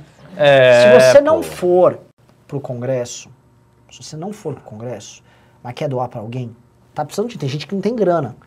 Doe aqui o Pix de 250 reais pra gente sortear as vagas. A gente já tá com. A gente já teve gente que comprou 64 vagas até agora. Uau. Uma Você- pessoa? Não, não, não uma. A gente tá doadores do MBL, Ah, Brave News. sim, sim, sim. Tem 64 vagas pra gente poder fazer uma distribuição. O que, que eu tô pensando? A gente já deu muito ingresso de graça do MBL e a galera não ia. Quando Pois você dá é. uma coisa de graça, a pessoa não valoriza. Tem, tem que cobrar. É, a gente vai criar, depois que vendeu o ingresso normal, que aí também não é justo, quem tá precisando, a pessoa vai comprovar que ela tá precisando, aí ela vai pagar também. Ó, vai pagar 50 conto. Porque ela vai pagar pra ir. Tem que pagar pra ir. Quando sai do bolso, muda. Quando sai do bolso, muda. Porque teve congressos do MBL, a gente, coordenadores do MBL, todo mundo de graça. Aí não Ela ia. nem ia.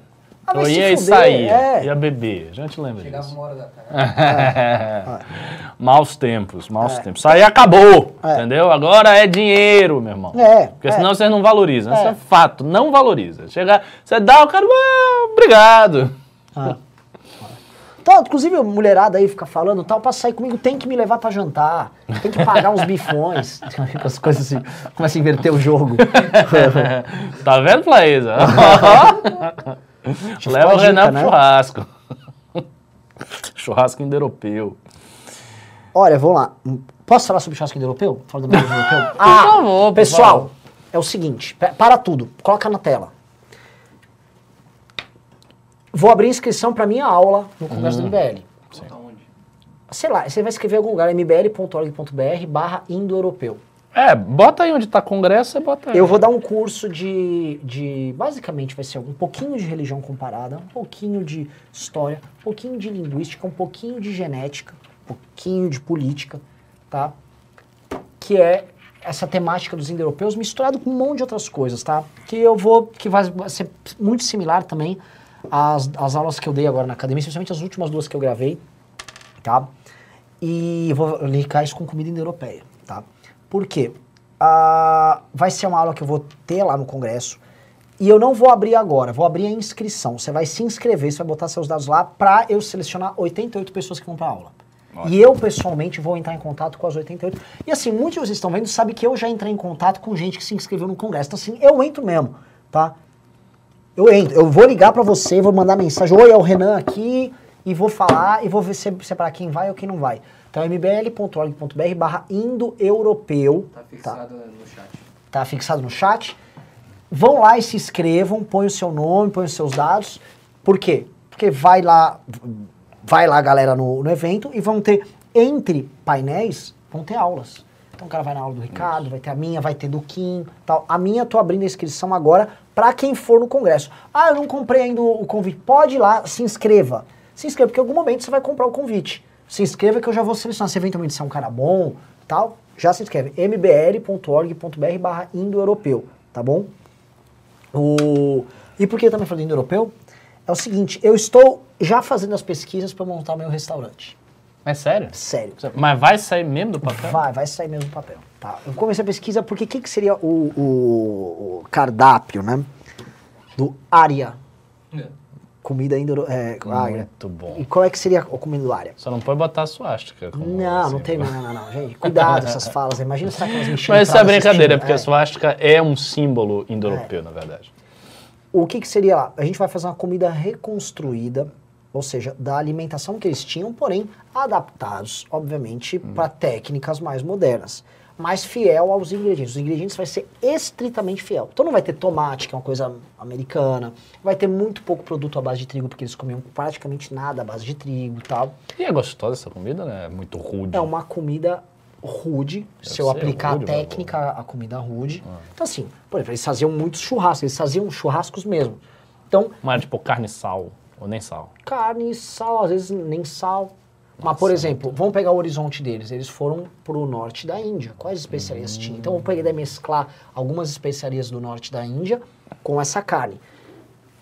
A região ali do Afeganistão, eles têm uma- um arroz que chama plov, tá? que é o pilaf, que está presente em todos os lugares ali. Que é um arroz com carneiro, arroz, cenoura, cominho e alguns temperos. Esse- Eu posso colocar esse arroz. Então, ó, produtos à base de leite, produtos à base de carne, muitos tipos de hidromel, vai ter o, soma de lá, entendeu? Então, assim, seria uma espécie de uma grelha grande, coletiva, com muita carne assada e defumada, muitos produtos e bebidas à base de leite, de mel, alguns acompanhamentos, pães feitos, por exemplo, com centeio, que tinha lá, eles, eles cultivavam centeio, as especiarias e as ervas específicas dali, para você poder fazer composições e não ter só cuida muito à base de Cara, tá carne. parecendo maravilhoso, hein? Inclusive tô ficando É. com fome aqui. Ah, e teria, e uma coisa que daria muita polêmica, não só pelo nome, mas seria Olha a ousadia do Xelé, o Renan mal sabe fritar um ovo. Irmão, você não sabe de nada. Posso Você... banir, Renan? Posso banir? Cara, você não sabe de nada. O Renan é o cozinheiro dos mais talentosos que eu já vi. Considerando restaurantes profissionais, sem exagero. Ele é bem bom. Você, você- é, não sabe o que você está É, falando. não querido. sabe o que você tá falando. Então, teria muitos produtos à base de leite e carne. Carne de cavalo ia ter. Carne de cavalo. Cavalo, porque eles comiam carne de cavalo. Então vai ter, vai ter maior problema, a imprensa vai cair na polêmica, sacou? É. E vai falar do pra caralho do restaurante. Um restaurante simples, tem que ser simples na composição, tem que ser meio rústico. E, obviamente, como eles inventaram a carroça como transporte, a- os pratos vi- deviam servidos uma carrocinha. Muito entendeu? bom. um- alguns bois grandes e tal, muito hidromel, e ia ter o Raoma, que era a bebida da casa, que é o Soma. Então eu ia ter que, assim, jogar um pouco pra turma que ficou na Europa e um pouco pra turma que foi lá pra Ásia. Ingredientes ali do meio. Ó. Outra coisa, quem curte uma dieta com um pouco mais cetogênica, pelo amor de Não, eu vou Deus. comer nesse restaurante. Meus jantares eu já saio aqui do É, News e já já vou pro lá. restaurante, pau, já foi. E eu tenho uma técnica que eu desenvolvi, ou- outras pessoas fazem. Eu gosto muito de todos os cortes do contrafilé. Por exemplo, o ribeye, o ancho, tá? Mas especialmente os do dianteiro do contrafilé. E eu pegava eh, isso aí e eu sei fazer uma assar longe defumando com madeira, mas não aquelas smoke de americano que eu acho babaca, carne fica doce, negócio exagerado. É uma de- leve defumação com madeira legal e ele fica defumado, porém aquele vermelho rosinha é a peça inteira, mas aquela peça cheia de osso, aquela coisa meio rústica, plau. Aí você, plau, cortar um nacão, seria um, tipo um bifão, um rosbife gigante, servir pro cara com algum, alguns tipo, uma coisa tipo uma coalhada que eles tinham ali, tá, tá, tá, uns pães meio grosseiros, coisas que envolviam temperos, vinho, mel, puta que pariu, e umas ervas específicas que eles tinham ali, alguns temperos, a pimenta preta tinha, o cominho tinha, e aquelas interpretações. O indo-europeu que foi pra Europa, aí algumas coisas que vão com os ingredientes europeus. O indo-europeu que foi pra Ásia, algumas coisas com os com diferentes. fome real. Tá- então, a sua descrição está assim, suculenta, tá muito boa. Você vai essa- ter bucéfala moda da casa. O bucéfalo, é, a gente vai sacrificar o bucéfalo, né? E o que eu acho, imagina uma inauguração no restaurante. Ó, o cara tá perguntando se vai ter a picanha bem passada do Bolsonaro. Jamais. Jamais. Isso nunca, Aliás, nunca entra no cardápio do É, é, jamais. É assim, também não vai servir carne, tipo, ah, você viu uma picanha, você viu... Não vai ser. Os cortes vão ser interpretados como eles cortavam antigamente, eram as peças É inteiras. um restaurante conceitual. Conceitual. Conceitual. E a tese é, assim como reconstruíram a língua deles, nós vamos reconstruir a culinária deles. Cara, se você fizer isso tudo e montar um bom espaço e tal, as receitas derem sucesso, é capaz do seu restaurante ficar famoso, famoso mesmo. Entrar Sim. na rota da alta culinária Sim, paulista, viu? eu Porque é uma coisa bem inusitada. Não, é- Aí é- vai ter, tipo, Renan Santos disputa com Alex Atala. Quem é o melhor chefe de E cozinha o Atala vai ficar doido, porque é o seguinte, quando ele, ele, ele quis polemizar quando ele abriu o restaurante dele, ele foi e lembro matou uma galinha. Foi. Eu- A é pra fazer sacrifício de algum animal. Uau.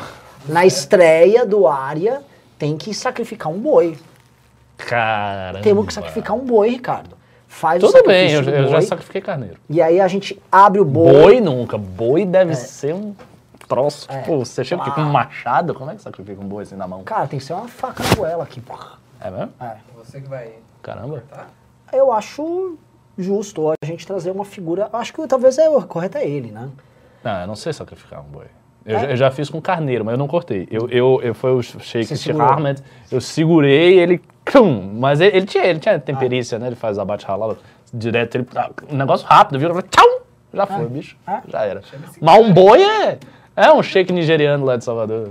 E, cara, vamos fazer um, um sacrifício inicial tal.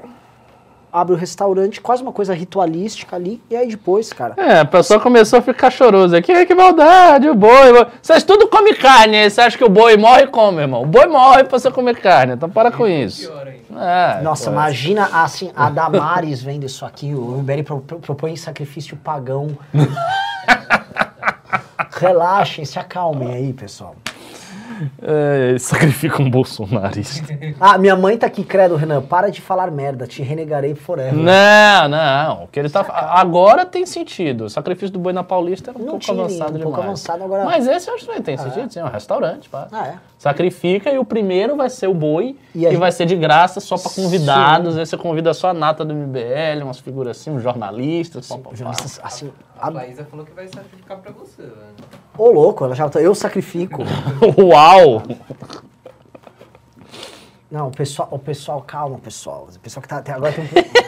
Sou tá agoniado. Tem que sacrificar o boi, sim. Eu, eu- Mitra sacri sacrificou um boi. é, eu sou a favor desse, de, de, de- Ó, desse o, o negócio. Samuel Alves falou, Renan, achei péssima essa ideia de cobrar pelos ingressos finais.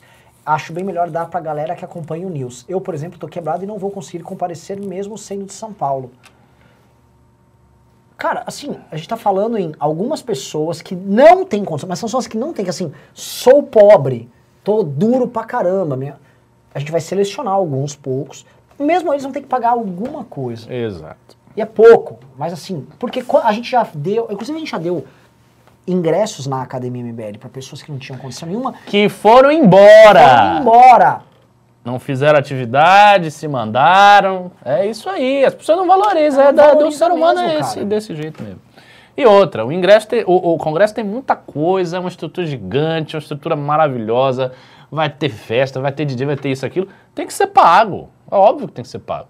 Senão, pô, vai tirar dinheiro de onde? Do fundão? É. Ai, ai. Eu- vamos ler, vamos ler aqui. Chama o Olavo pro congresso. Ele não iria. Ah, eu vou ler só os acima de 10 reais. Aí, ó, o o Vitor Freitas disse: continue com os vídeos reacts, estão bombando nos grupos de zap. Alguém precisa mesmo dar resposta aos imbecis mostrando a canalice. Não é? O Gustavo Pereira disse: Bolsonaro sempre levanta um símbolo para estar em evidência na mídia. Fez isso com kit gay, Moro, Maia, Covid, vacina, voto impresso, STF. O Thomas Homerich disse: Mais cedo enviei um Pix de 250, mas não especifiquei que era para compra do ingresso. Toma mais 15 pelo erro. E aí mandou o telefone dele. O, o Vitor Sono tá cuidando disso. Falou. O Matheus disse: Oi, lá, Renan, tem uma moça no chamada Olivia Sensata. Ela tem alguma birra com o MBL, principalmente com você. Ela disse que quer debater. Não vou ficar arrumando briga agora Que? com Nada. Quer ir debater? Vai, aparece lá no Congresso do MBL, compra o ingresso dela, ela, a gente bate um papo lá e ela debate. Gisele Catarine Miranda Muitíssimo disse: Renan, tem como me mandar a tese de doutorado sobre MBL da garota australiana para você saber meu nome no Instagram? É de um ex-governador. Eu fui pesquisar, tá em embarque. Como é que é? Não tá liberado ainda a pesquisa dela. Ah. Mas o nome dela é de um ex-governador? Eu Não entendi nada disso aí. Também não. Como assim? Regis Zampieri disse inscrição para congresso. Regis Zampieri, parabéns pelo trabalho. Marisa Monteiro disse pimba, mandou cinco reais. Marcelo Icar, ah, um real não vou ficar lendo, gente. O José, João Antônio disse, sensacional essas análises. Como vocês imaginam construir uma nova elite financeira? Mandei 250 reais hoje, muito obrigada. Bom, a gente não tem condição de construir uma nova elite financeira. Não, isso é o aí também. Não, a gente não vai reconstruir o Brasil. Eu topava reconstruir, eu já começando por ela, né? Tô todo duro aqui, né? Mas é, eu acho que talvez o ponto seria o MBL, e é uma coisa que a gente falou, se aproximar, especialmente das novas gerações da elite, Isso. e trazer essa visão. Aí eu concordo. Aí dá. Aí dá. Exatamente. Dá. Exatamente. Dá. Dá. Dá, e tem um detalhe, tá? Isso vai acontecer muito com a demonstração de bons resultados em cargos de poder por parte de lideranças advindas do MBL. Exatamente. Exatamente. isso. Essa é a ponte fundamental. Você fazendo isso, você realmente você cria uma aproximação com a elite. Ah, o Douglas Pereira disse. Ah, ele mandou 250 reais e disse: com esse desconto não teve como não comprar. Gustavo Pereira disse: Renan, se for rolar show ao vivo, vou levar meu contrabaixo. Bora fazer um som foda? PS, a Letícia Arsênio vai? Vai. Cara, tem muita gente oferecendo música, a gente vai ter que montar aí uma parada. Eric Lúcio disse: Porra, comprei o ingresso, esqueci de mandar o número. Ótimo. O Klaus Langelotti disse: O congresso será o marco de refundação da direita brasileira. Não posso perder. Nossa, Forte isso aí, hein? muito bom. Forte, É verdade. O congresso ele é uma sinalização para esse caminho. E por isso que a gente tem, uma, tem que ser mais do que só os painéis. Isso é um fato. Sim. Pedro Davi disse: é sempre bom aproveitar a promoção e comprou também. é, cara. Ó, aproveita. o... Os outros só pimbinha aqui. O, o Marcelo Valente disse: alto nível hoje, continuem sendo a Apple. Ó, Mas não é, a gente é, é a Apple É. sim, cara. Eu só não digo que é porque eu não conheço bem a história da Apple, mas pelo que você falou, eu concordo. É, tem, tem Pimba, que a gente não leu? Tem Pimba que a gente não leu? Tem, né? Aí tem os pimbas. Ah, agora eu vou ler os pimbas do Totô. ah, é Não, o pera, estão falando aqui do Pelé toda hora, morreu, morreu, não morreu? Não morreu, é. Essa é que fala sacanagem, Que né? morreu, que o João morreu. Não, mas tem gente que tá dizendo que agora que é verdade, né? Enfim, a gente vai ver a notícia. Pro, procurei, ó. Sim, sim, prossiga. Vamos lá, Elvis de Souza disse: Ricardo, eu creio que o Lula dará o golpe. O José Dirceu já disse que não volta pra brincadeira. Não vai. O, P- o PT é um partido essen- essencialmente conciliatório. E Não tem um detalhe também: mesmo que eles estivessem com isso, claramente não conseguiriam por causa das Forças Armadas. Exato. Bom, o PT ia pegar como? É. As polícias vão ficar petistas. É, do nada. Pelé tá vivo. Ah, É. Natural. Alguém podia fazer o, o site O Pelé Morreu? e aí a resposta é: não. Pelé morre amanhã. Não. Ah, Arthur Harkins diz: PRF fala sobre a derração de Aristóteles, fala mal da democracia e outros filósofos também, e quais sistemas políticos, na opinião deles, é boa e por quê? Ah, você por PR, por favor. Que- por Fale favor. sobre a relação do Aristóteles, Ah. fala mal da democracia e outros filósofos também. Cara, você acredita que eu tava falando isso hoje com Hum. um convidado? Me, me corrija se o Aristóteles falava, você tinha monarquia que degenera na tirania, Exato. aristocracia na oligarquia Isso. e a Democracia- república na democracia. Não, democracia na demo, da... Demagogia? Isso, demagogia. Ah, o que ocorre é o seguinte, o que ocorre é o seguinte. A democracia é, na Grécia, o governo dos iguais. O que significa? Isso significa que é o governo daqueles que são medianos na sociedade livre. Os filósofos pertencem a uma certa elite intelectual. Então eles enxergam as falhas da democracia. E tem um fato fundamental, que foi fundamental para Platão, para Aristóteles, para toda a tradição, que foi a morte de Sócrates. Sócrates, o mais virtuoso dos gregos, foi condenado à morte por um tribunal da democracia ateniense. muito bem lembrado. E isto é um fato fundamental. Platão, que era um aristocrata de nascimento e foi discípulo de Sócrates, quando ele viu isso aí, definitivamente ele rompe com a noção de democracia. E isso é passado para Aristóteles, é passado por vários filósofos que têm essa crítica à democracia. Então, a democracia grega é um, é um- era um problema, né? Você acha que existe. E não foi, e não foi só Sócrates, não, hein? Ah, a democracia matou Sócrates. A democracia exilou um filósofo anterior a Sócrates, que foi Anaxágoras de Clasômenes, que foi ostracizado. Então, a democracia é um problema também. Pra caralho, assim. Hã? é- né? Enfim. Estamos aí na democracia. O Cuidado. Bolsonaro foi eleito pela democracia, hein? não se esqueça desse detalhe. É isso. É. Tava falando isso na live hoje à tarde também. A democracia é cheia de, cheia de caca, gente. A Marigatti a gente já respondeu. O Heitor Gomes disse: engraçado vocês dois falando de. pre- Já li. Pedro Moreira disse: dica pra furar a bolha. Parem de usar puta, mocinha, cadeira e afins. Qualquer corte disso é horrível para o MBL. Dá pra xingar com classe como Liberaldo. Você tem um discurso muito bom pra ficar preso numa bolha. Será? Hum, Não acho. Acho que esse- essa coisa do discurso vai de cada um. O Renan, por exemplo, mais de xingamento, eu mesmo, é difícil. Se, se você ficasse, a- se a pessoa ficasse tolhendo muito, ela não vai ser natural. Outra Ela coisa, a pessoa que, que ela não consegue adentrar no nosso raciocínio porque uma analogia, no fundo falaram que o cara é uma putinha de alguém, ó, fulano é a putinha do Paulo Guedes. Ah, você não tá, dizendo, você entender- tá ofendendo as mulheres, né? Tá É. dizendo que ele é uma puta mesmo, ele fica rodando a bolsinha. Não. É. O, o Roger Oliveira disse: Parabéns pelas falas de hoje, dá pra ver que vocês amadureceram bastante. Eu só não consigo entender como vocês não veem que a candidatura do Moro fortalece demais o Lula. Moro tem zero chances de ganhar. Cara, eu não acho que a candidatura do Moro por si fortaleça o Lula. Eu acho que é uma candidatura que oferece um palanque para o Lula bater no Moro. Isso é fato. E assim, eu não me confio, sendo bem sincero, não me confio no Moro no debate, não, viu? Eu acho que o Moro talvez seja bem fraco de debate. Ele vai debater com o Lula, se ele for, de igual para igual. O Lula já foi inocentado, então, não sei. O Ira do Leão Homem disse: para quem não está entendendo o argumento, seria totalmente ok vetar absorvente grátis se a economia estivesse bombando, que é o que um governo liberal, inteligente e honesto deveria realizar primeiro.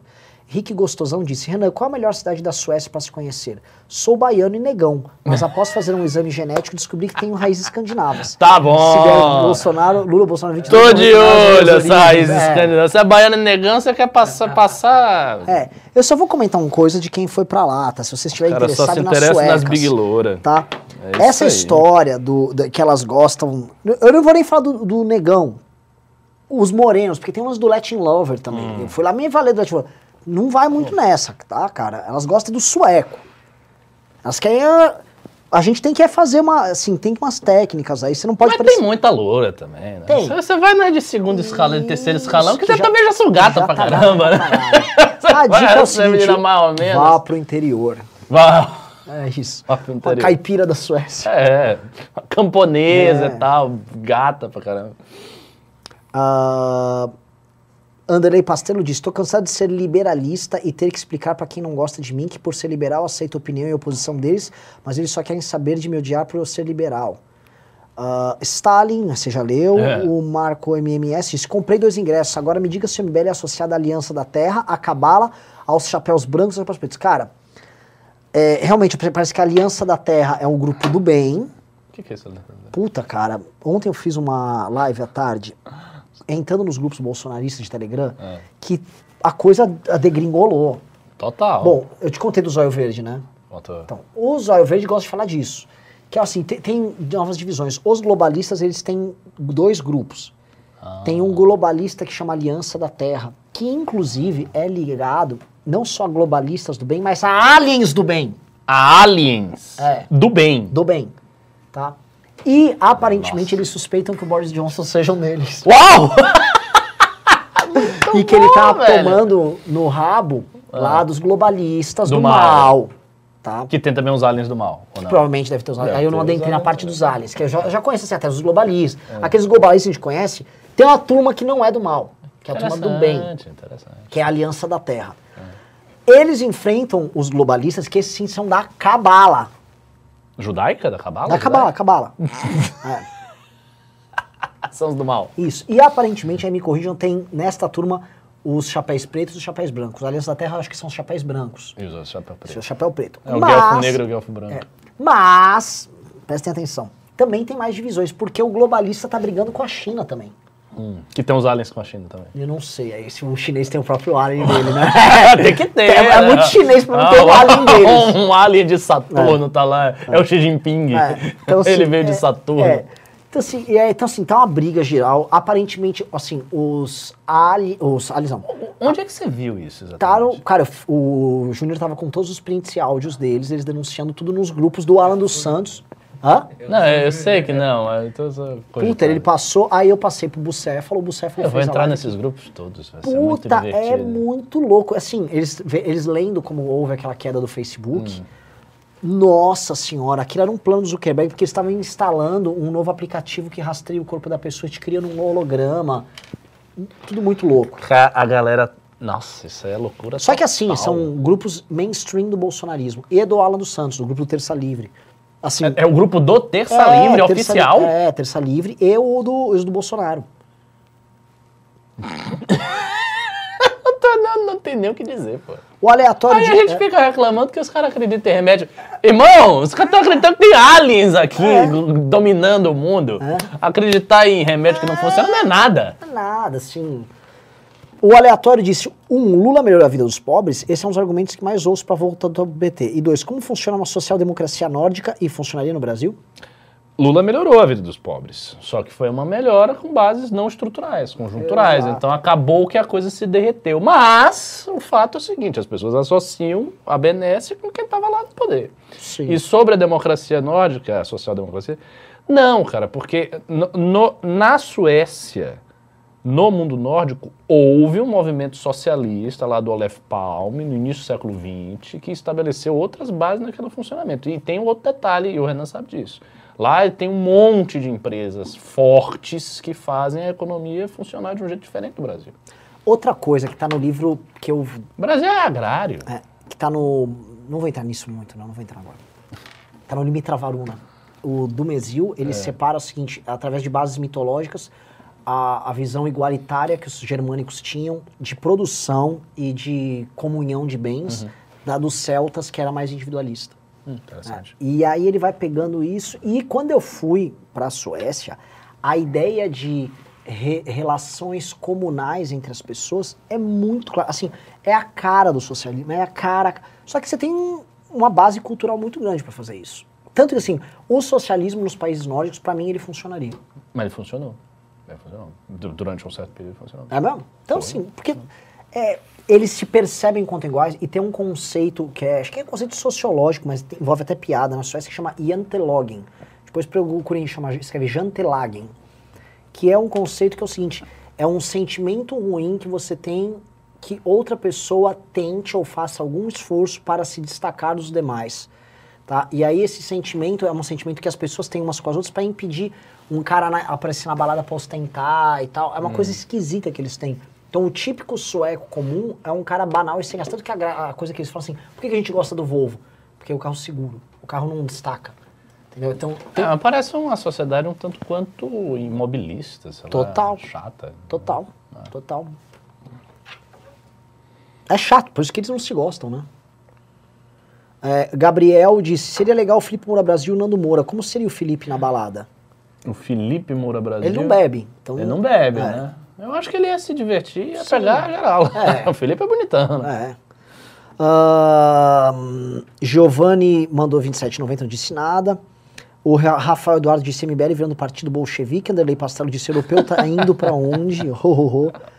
Ah, Aqui, essa é uma coisa engraçada. Hoje a gente se comparou ao partido bolchevique, falou em fazer sacrifício pagão, criticou o movimento liber... Assim, é muito... o cara veio aqui, se o cara quiser fazer o recorte dessa live pra falar alguma coisa, é tanto recorte que aí não sai nenhum. Sim, sim, verdade.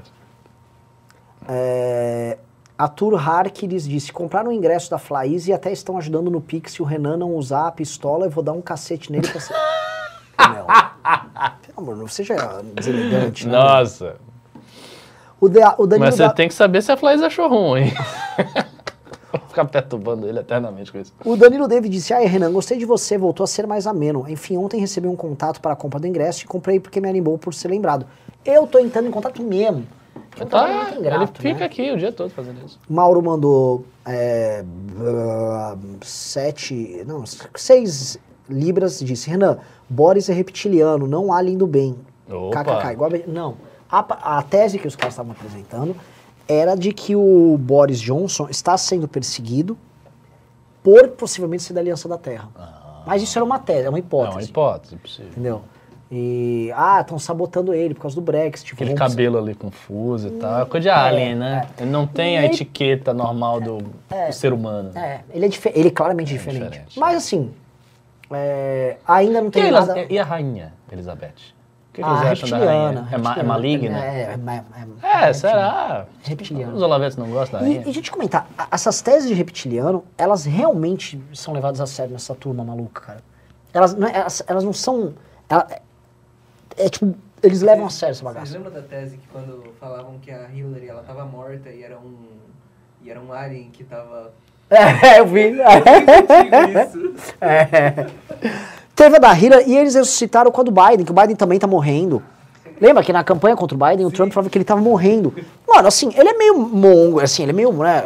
É, ele parece estar meio mal, já É. tá bem velho, não, mas assim, morrer ele tá morreu. ainda. É assim, gente, assim, e eles ficam muito chocados. Olha essa imagem do Biden meio que dormindo numa reunião. É, Uma coisa, assim. Às vezes o cara piscou o olho e É, tiraram tira a foto. foto. Velhos fazem isso, assim, e ele realmente é velho, né? Então, é, também não sei qual a novidade, né? Pô, o Biden é muito velho, né? Então ele faz coisa de velho.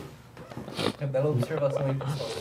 É verdade. É, aí, olha, é muito velho, ele pode ser um alien. Olha só, lá. Renan Pitiliano. Renan Pitiliano, muito bom. Puta, gente, eu gostaria de ser um Grey.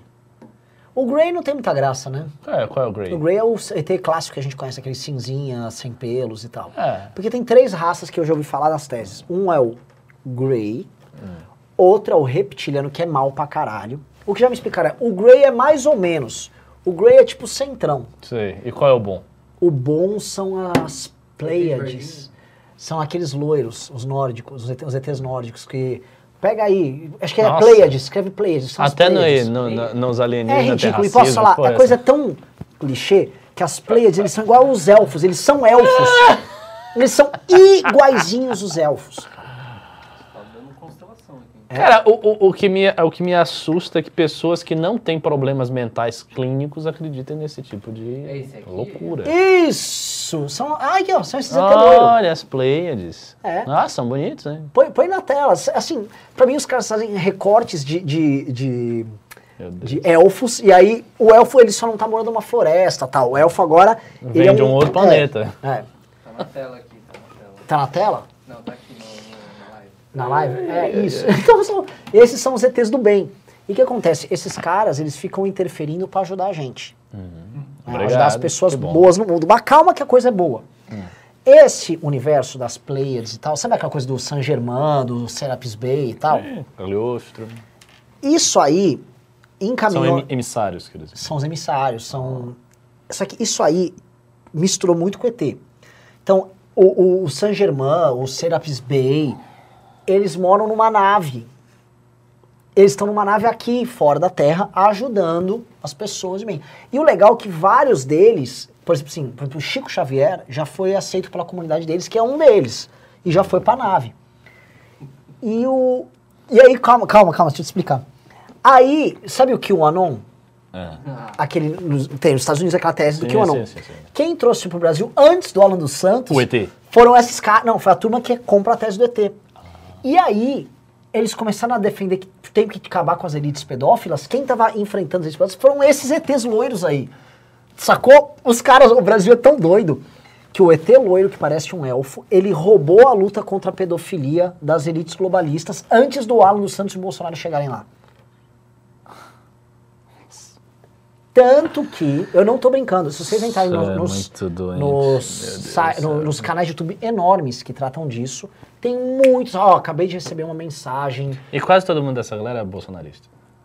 E tem, tem também os não bolsonaristas. Não é assim, é porque caiu num grupo esotérico de maluco, esotérico de ufologista, o Canon, o QAnon aqui no Brasil. Então misturou a coisa.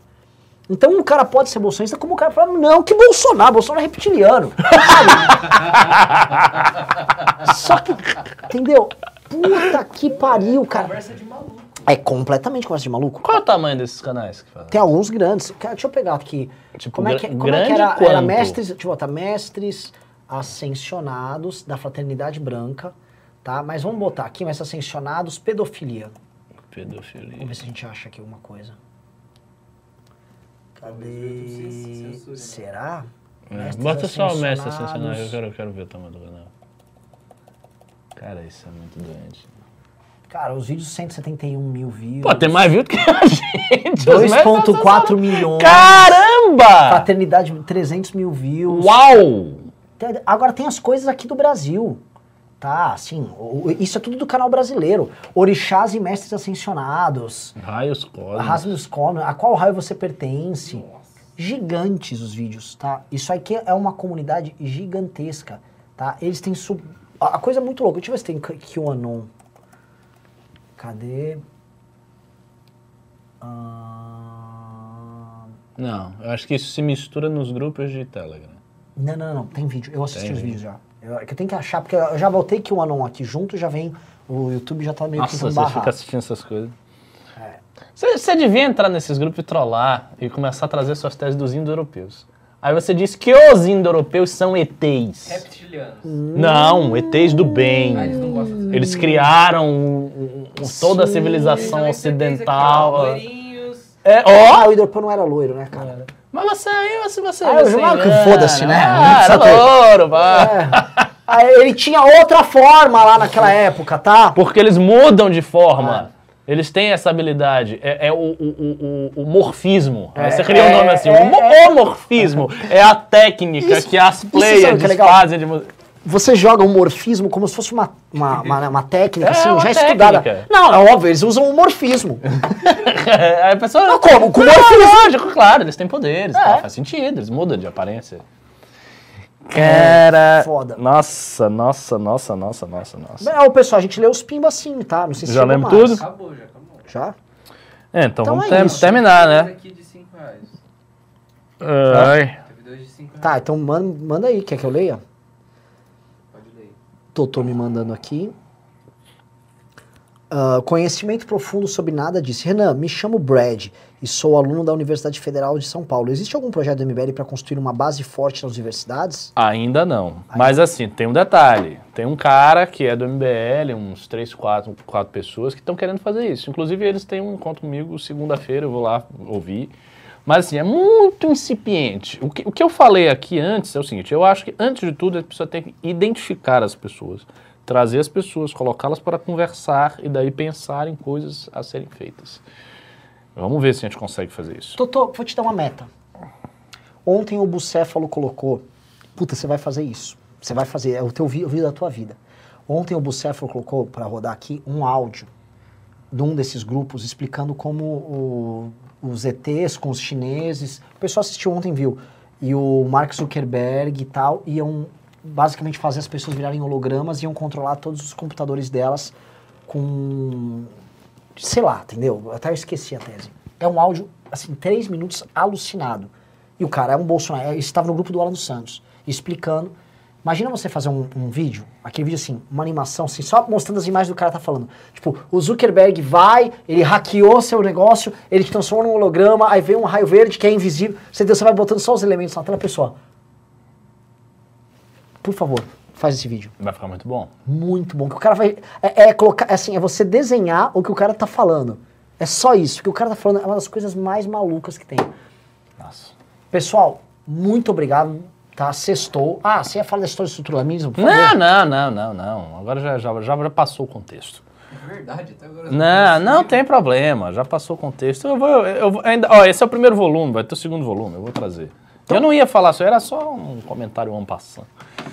Ó, tem mais É. um aqui agradecendo por a gente estar falando dos ETs. Ah, é, o Mauro K disse: caralho, eu mandei brincando e vocês foram pesquisar seus jaguaras sobre o ZT do bem. Parabéns pela live e pelo trabalho acompanhando desde sempre. Por que você mandou brincando? O assunto é sério. Sério? Ou você acha que as Pleiades não estão É, chamando a gente? Elas estão vendo este programa. Junto, e quem é o Capitão Astar. Vamos botar ele na tela pra gente encerrar o programa. É, é o Capitão Astar. É o Kim? A, a SH. É Astar alguma coisa. Aqui. Ó, não, pega aquela outra que ele tá com a nave fora da Terra. Entendeu? Esse cara é o ET mais legal de todos. O mais poderoso. Ele é e mais tal. poderoso. E assim, ele vai em missões diplomáticas. Uau. Ele fica voando e tal. Uau. Por favor, nós vamos encerrar o programa com ele. Ó, o pessoal conhece, o Asta Asta Sheeran. Shira. É, Asta Shira. Ah, a galera toda conhece, cara. Ela conhece mesmo. Eu não conhecia nada disso. Vamos lá, Ah, deixa bem não, grande né? pra gente encerrar ele, tá? É, protegidos pelo, pelo nosso, ó, ele tá com, mano, todo played lá. E é um- uma nave que tem um arco-íris, né? Saindo, saindo da. Sim, com todos os raios, com todas Não, as a cores. mão direita. porque A mão esquerda deve ser do mal. É. A mão direita. Desejamos um ótimo feriado pra vocês. Mano, só jogado. Nos comparamos a, um- a uma- um grupo revolucionário comunista, sacrificamos um boi e terminamos no- nos submetendo a um alien do bem. Ótimo, pessoal. Tá tudo bem com o MBL. Valeu. Até semana que vem, pessoal. Falaram que o cara parece o Putin, é verdade. Meu Deus.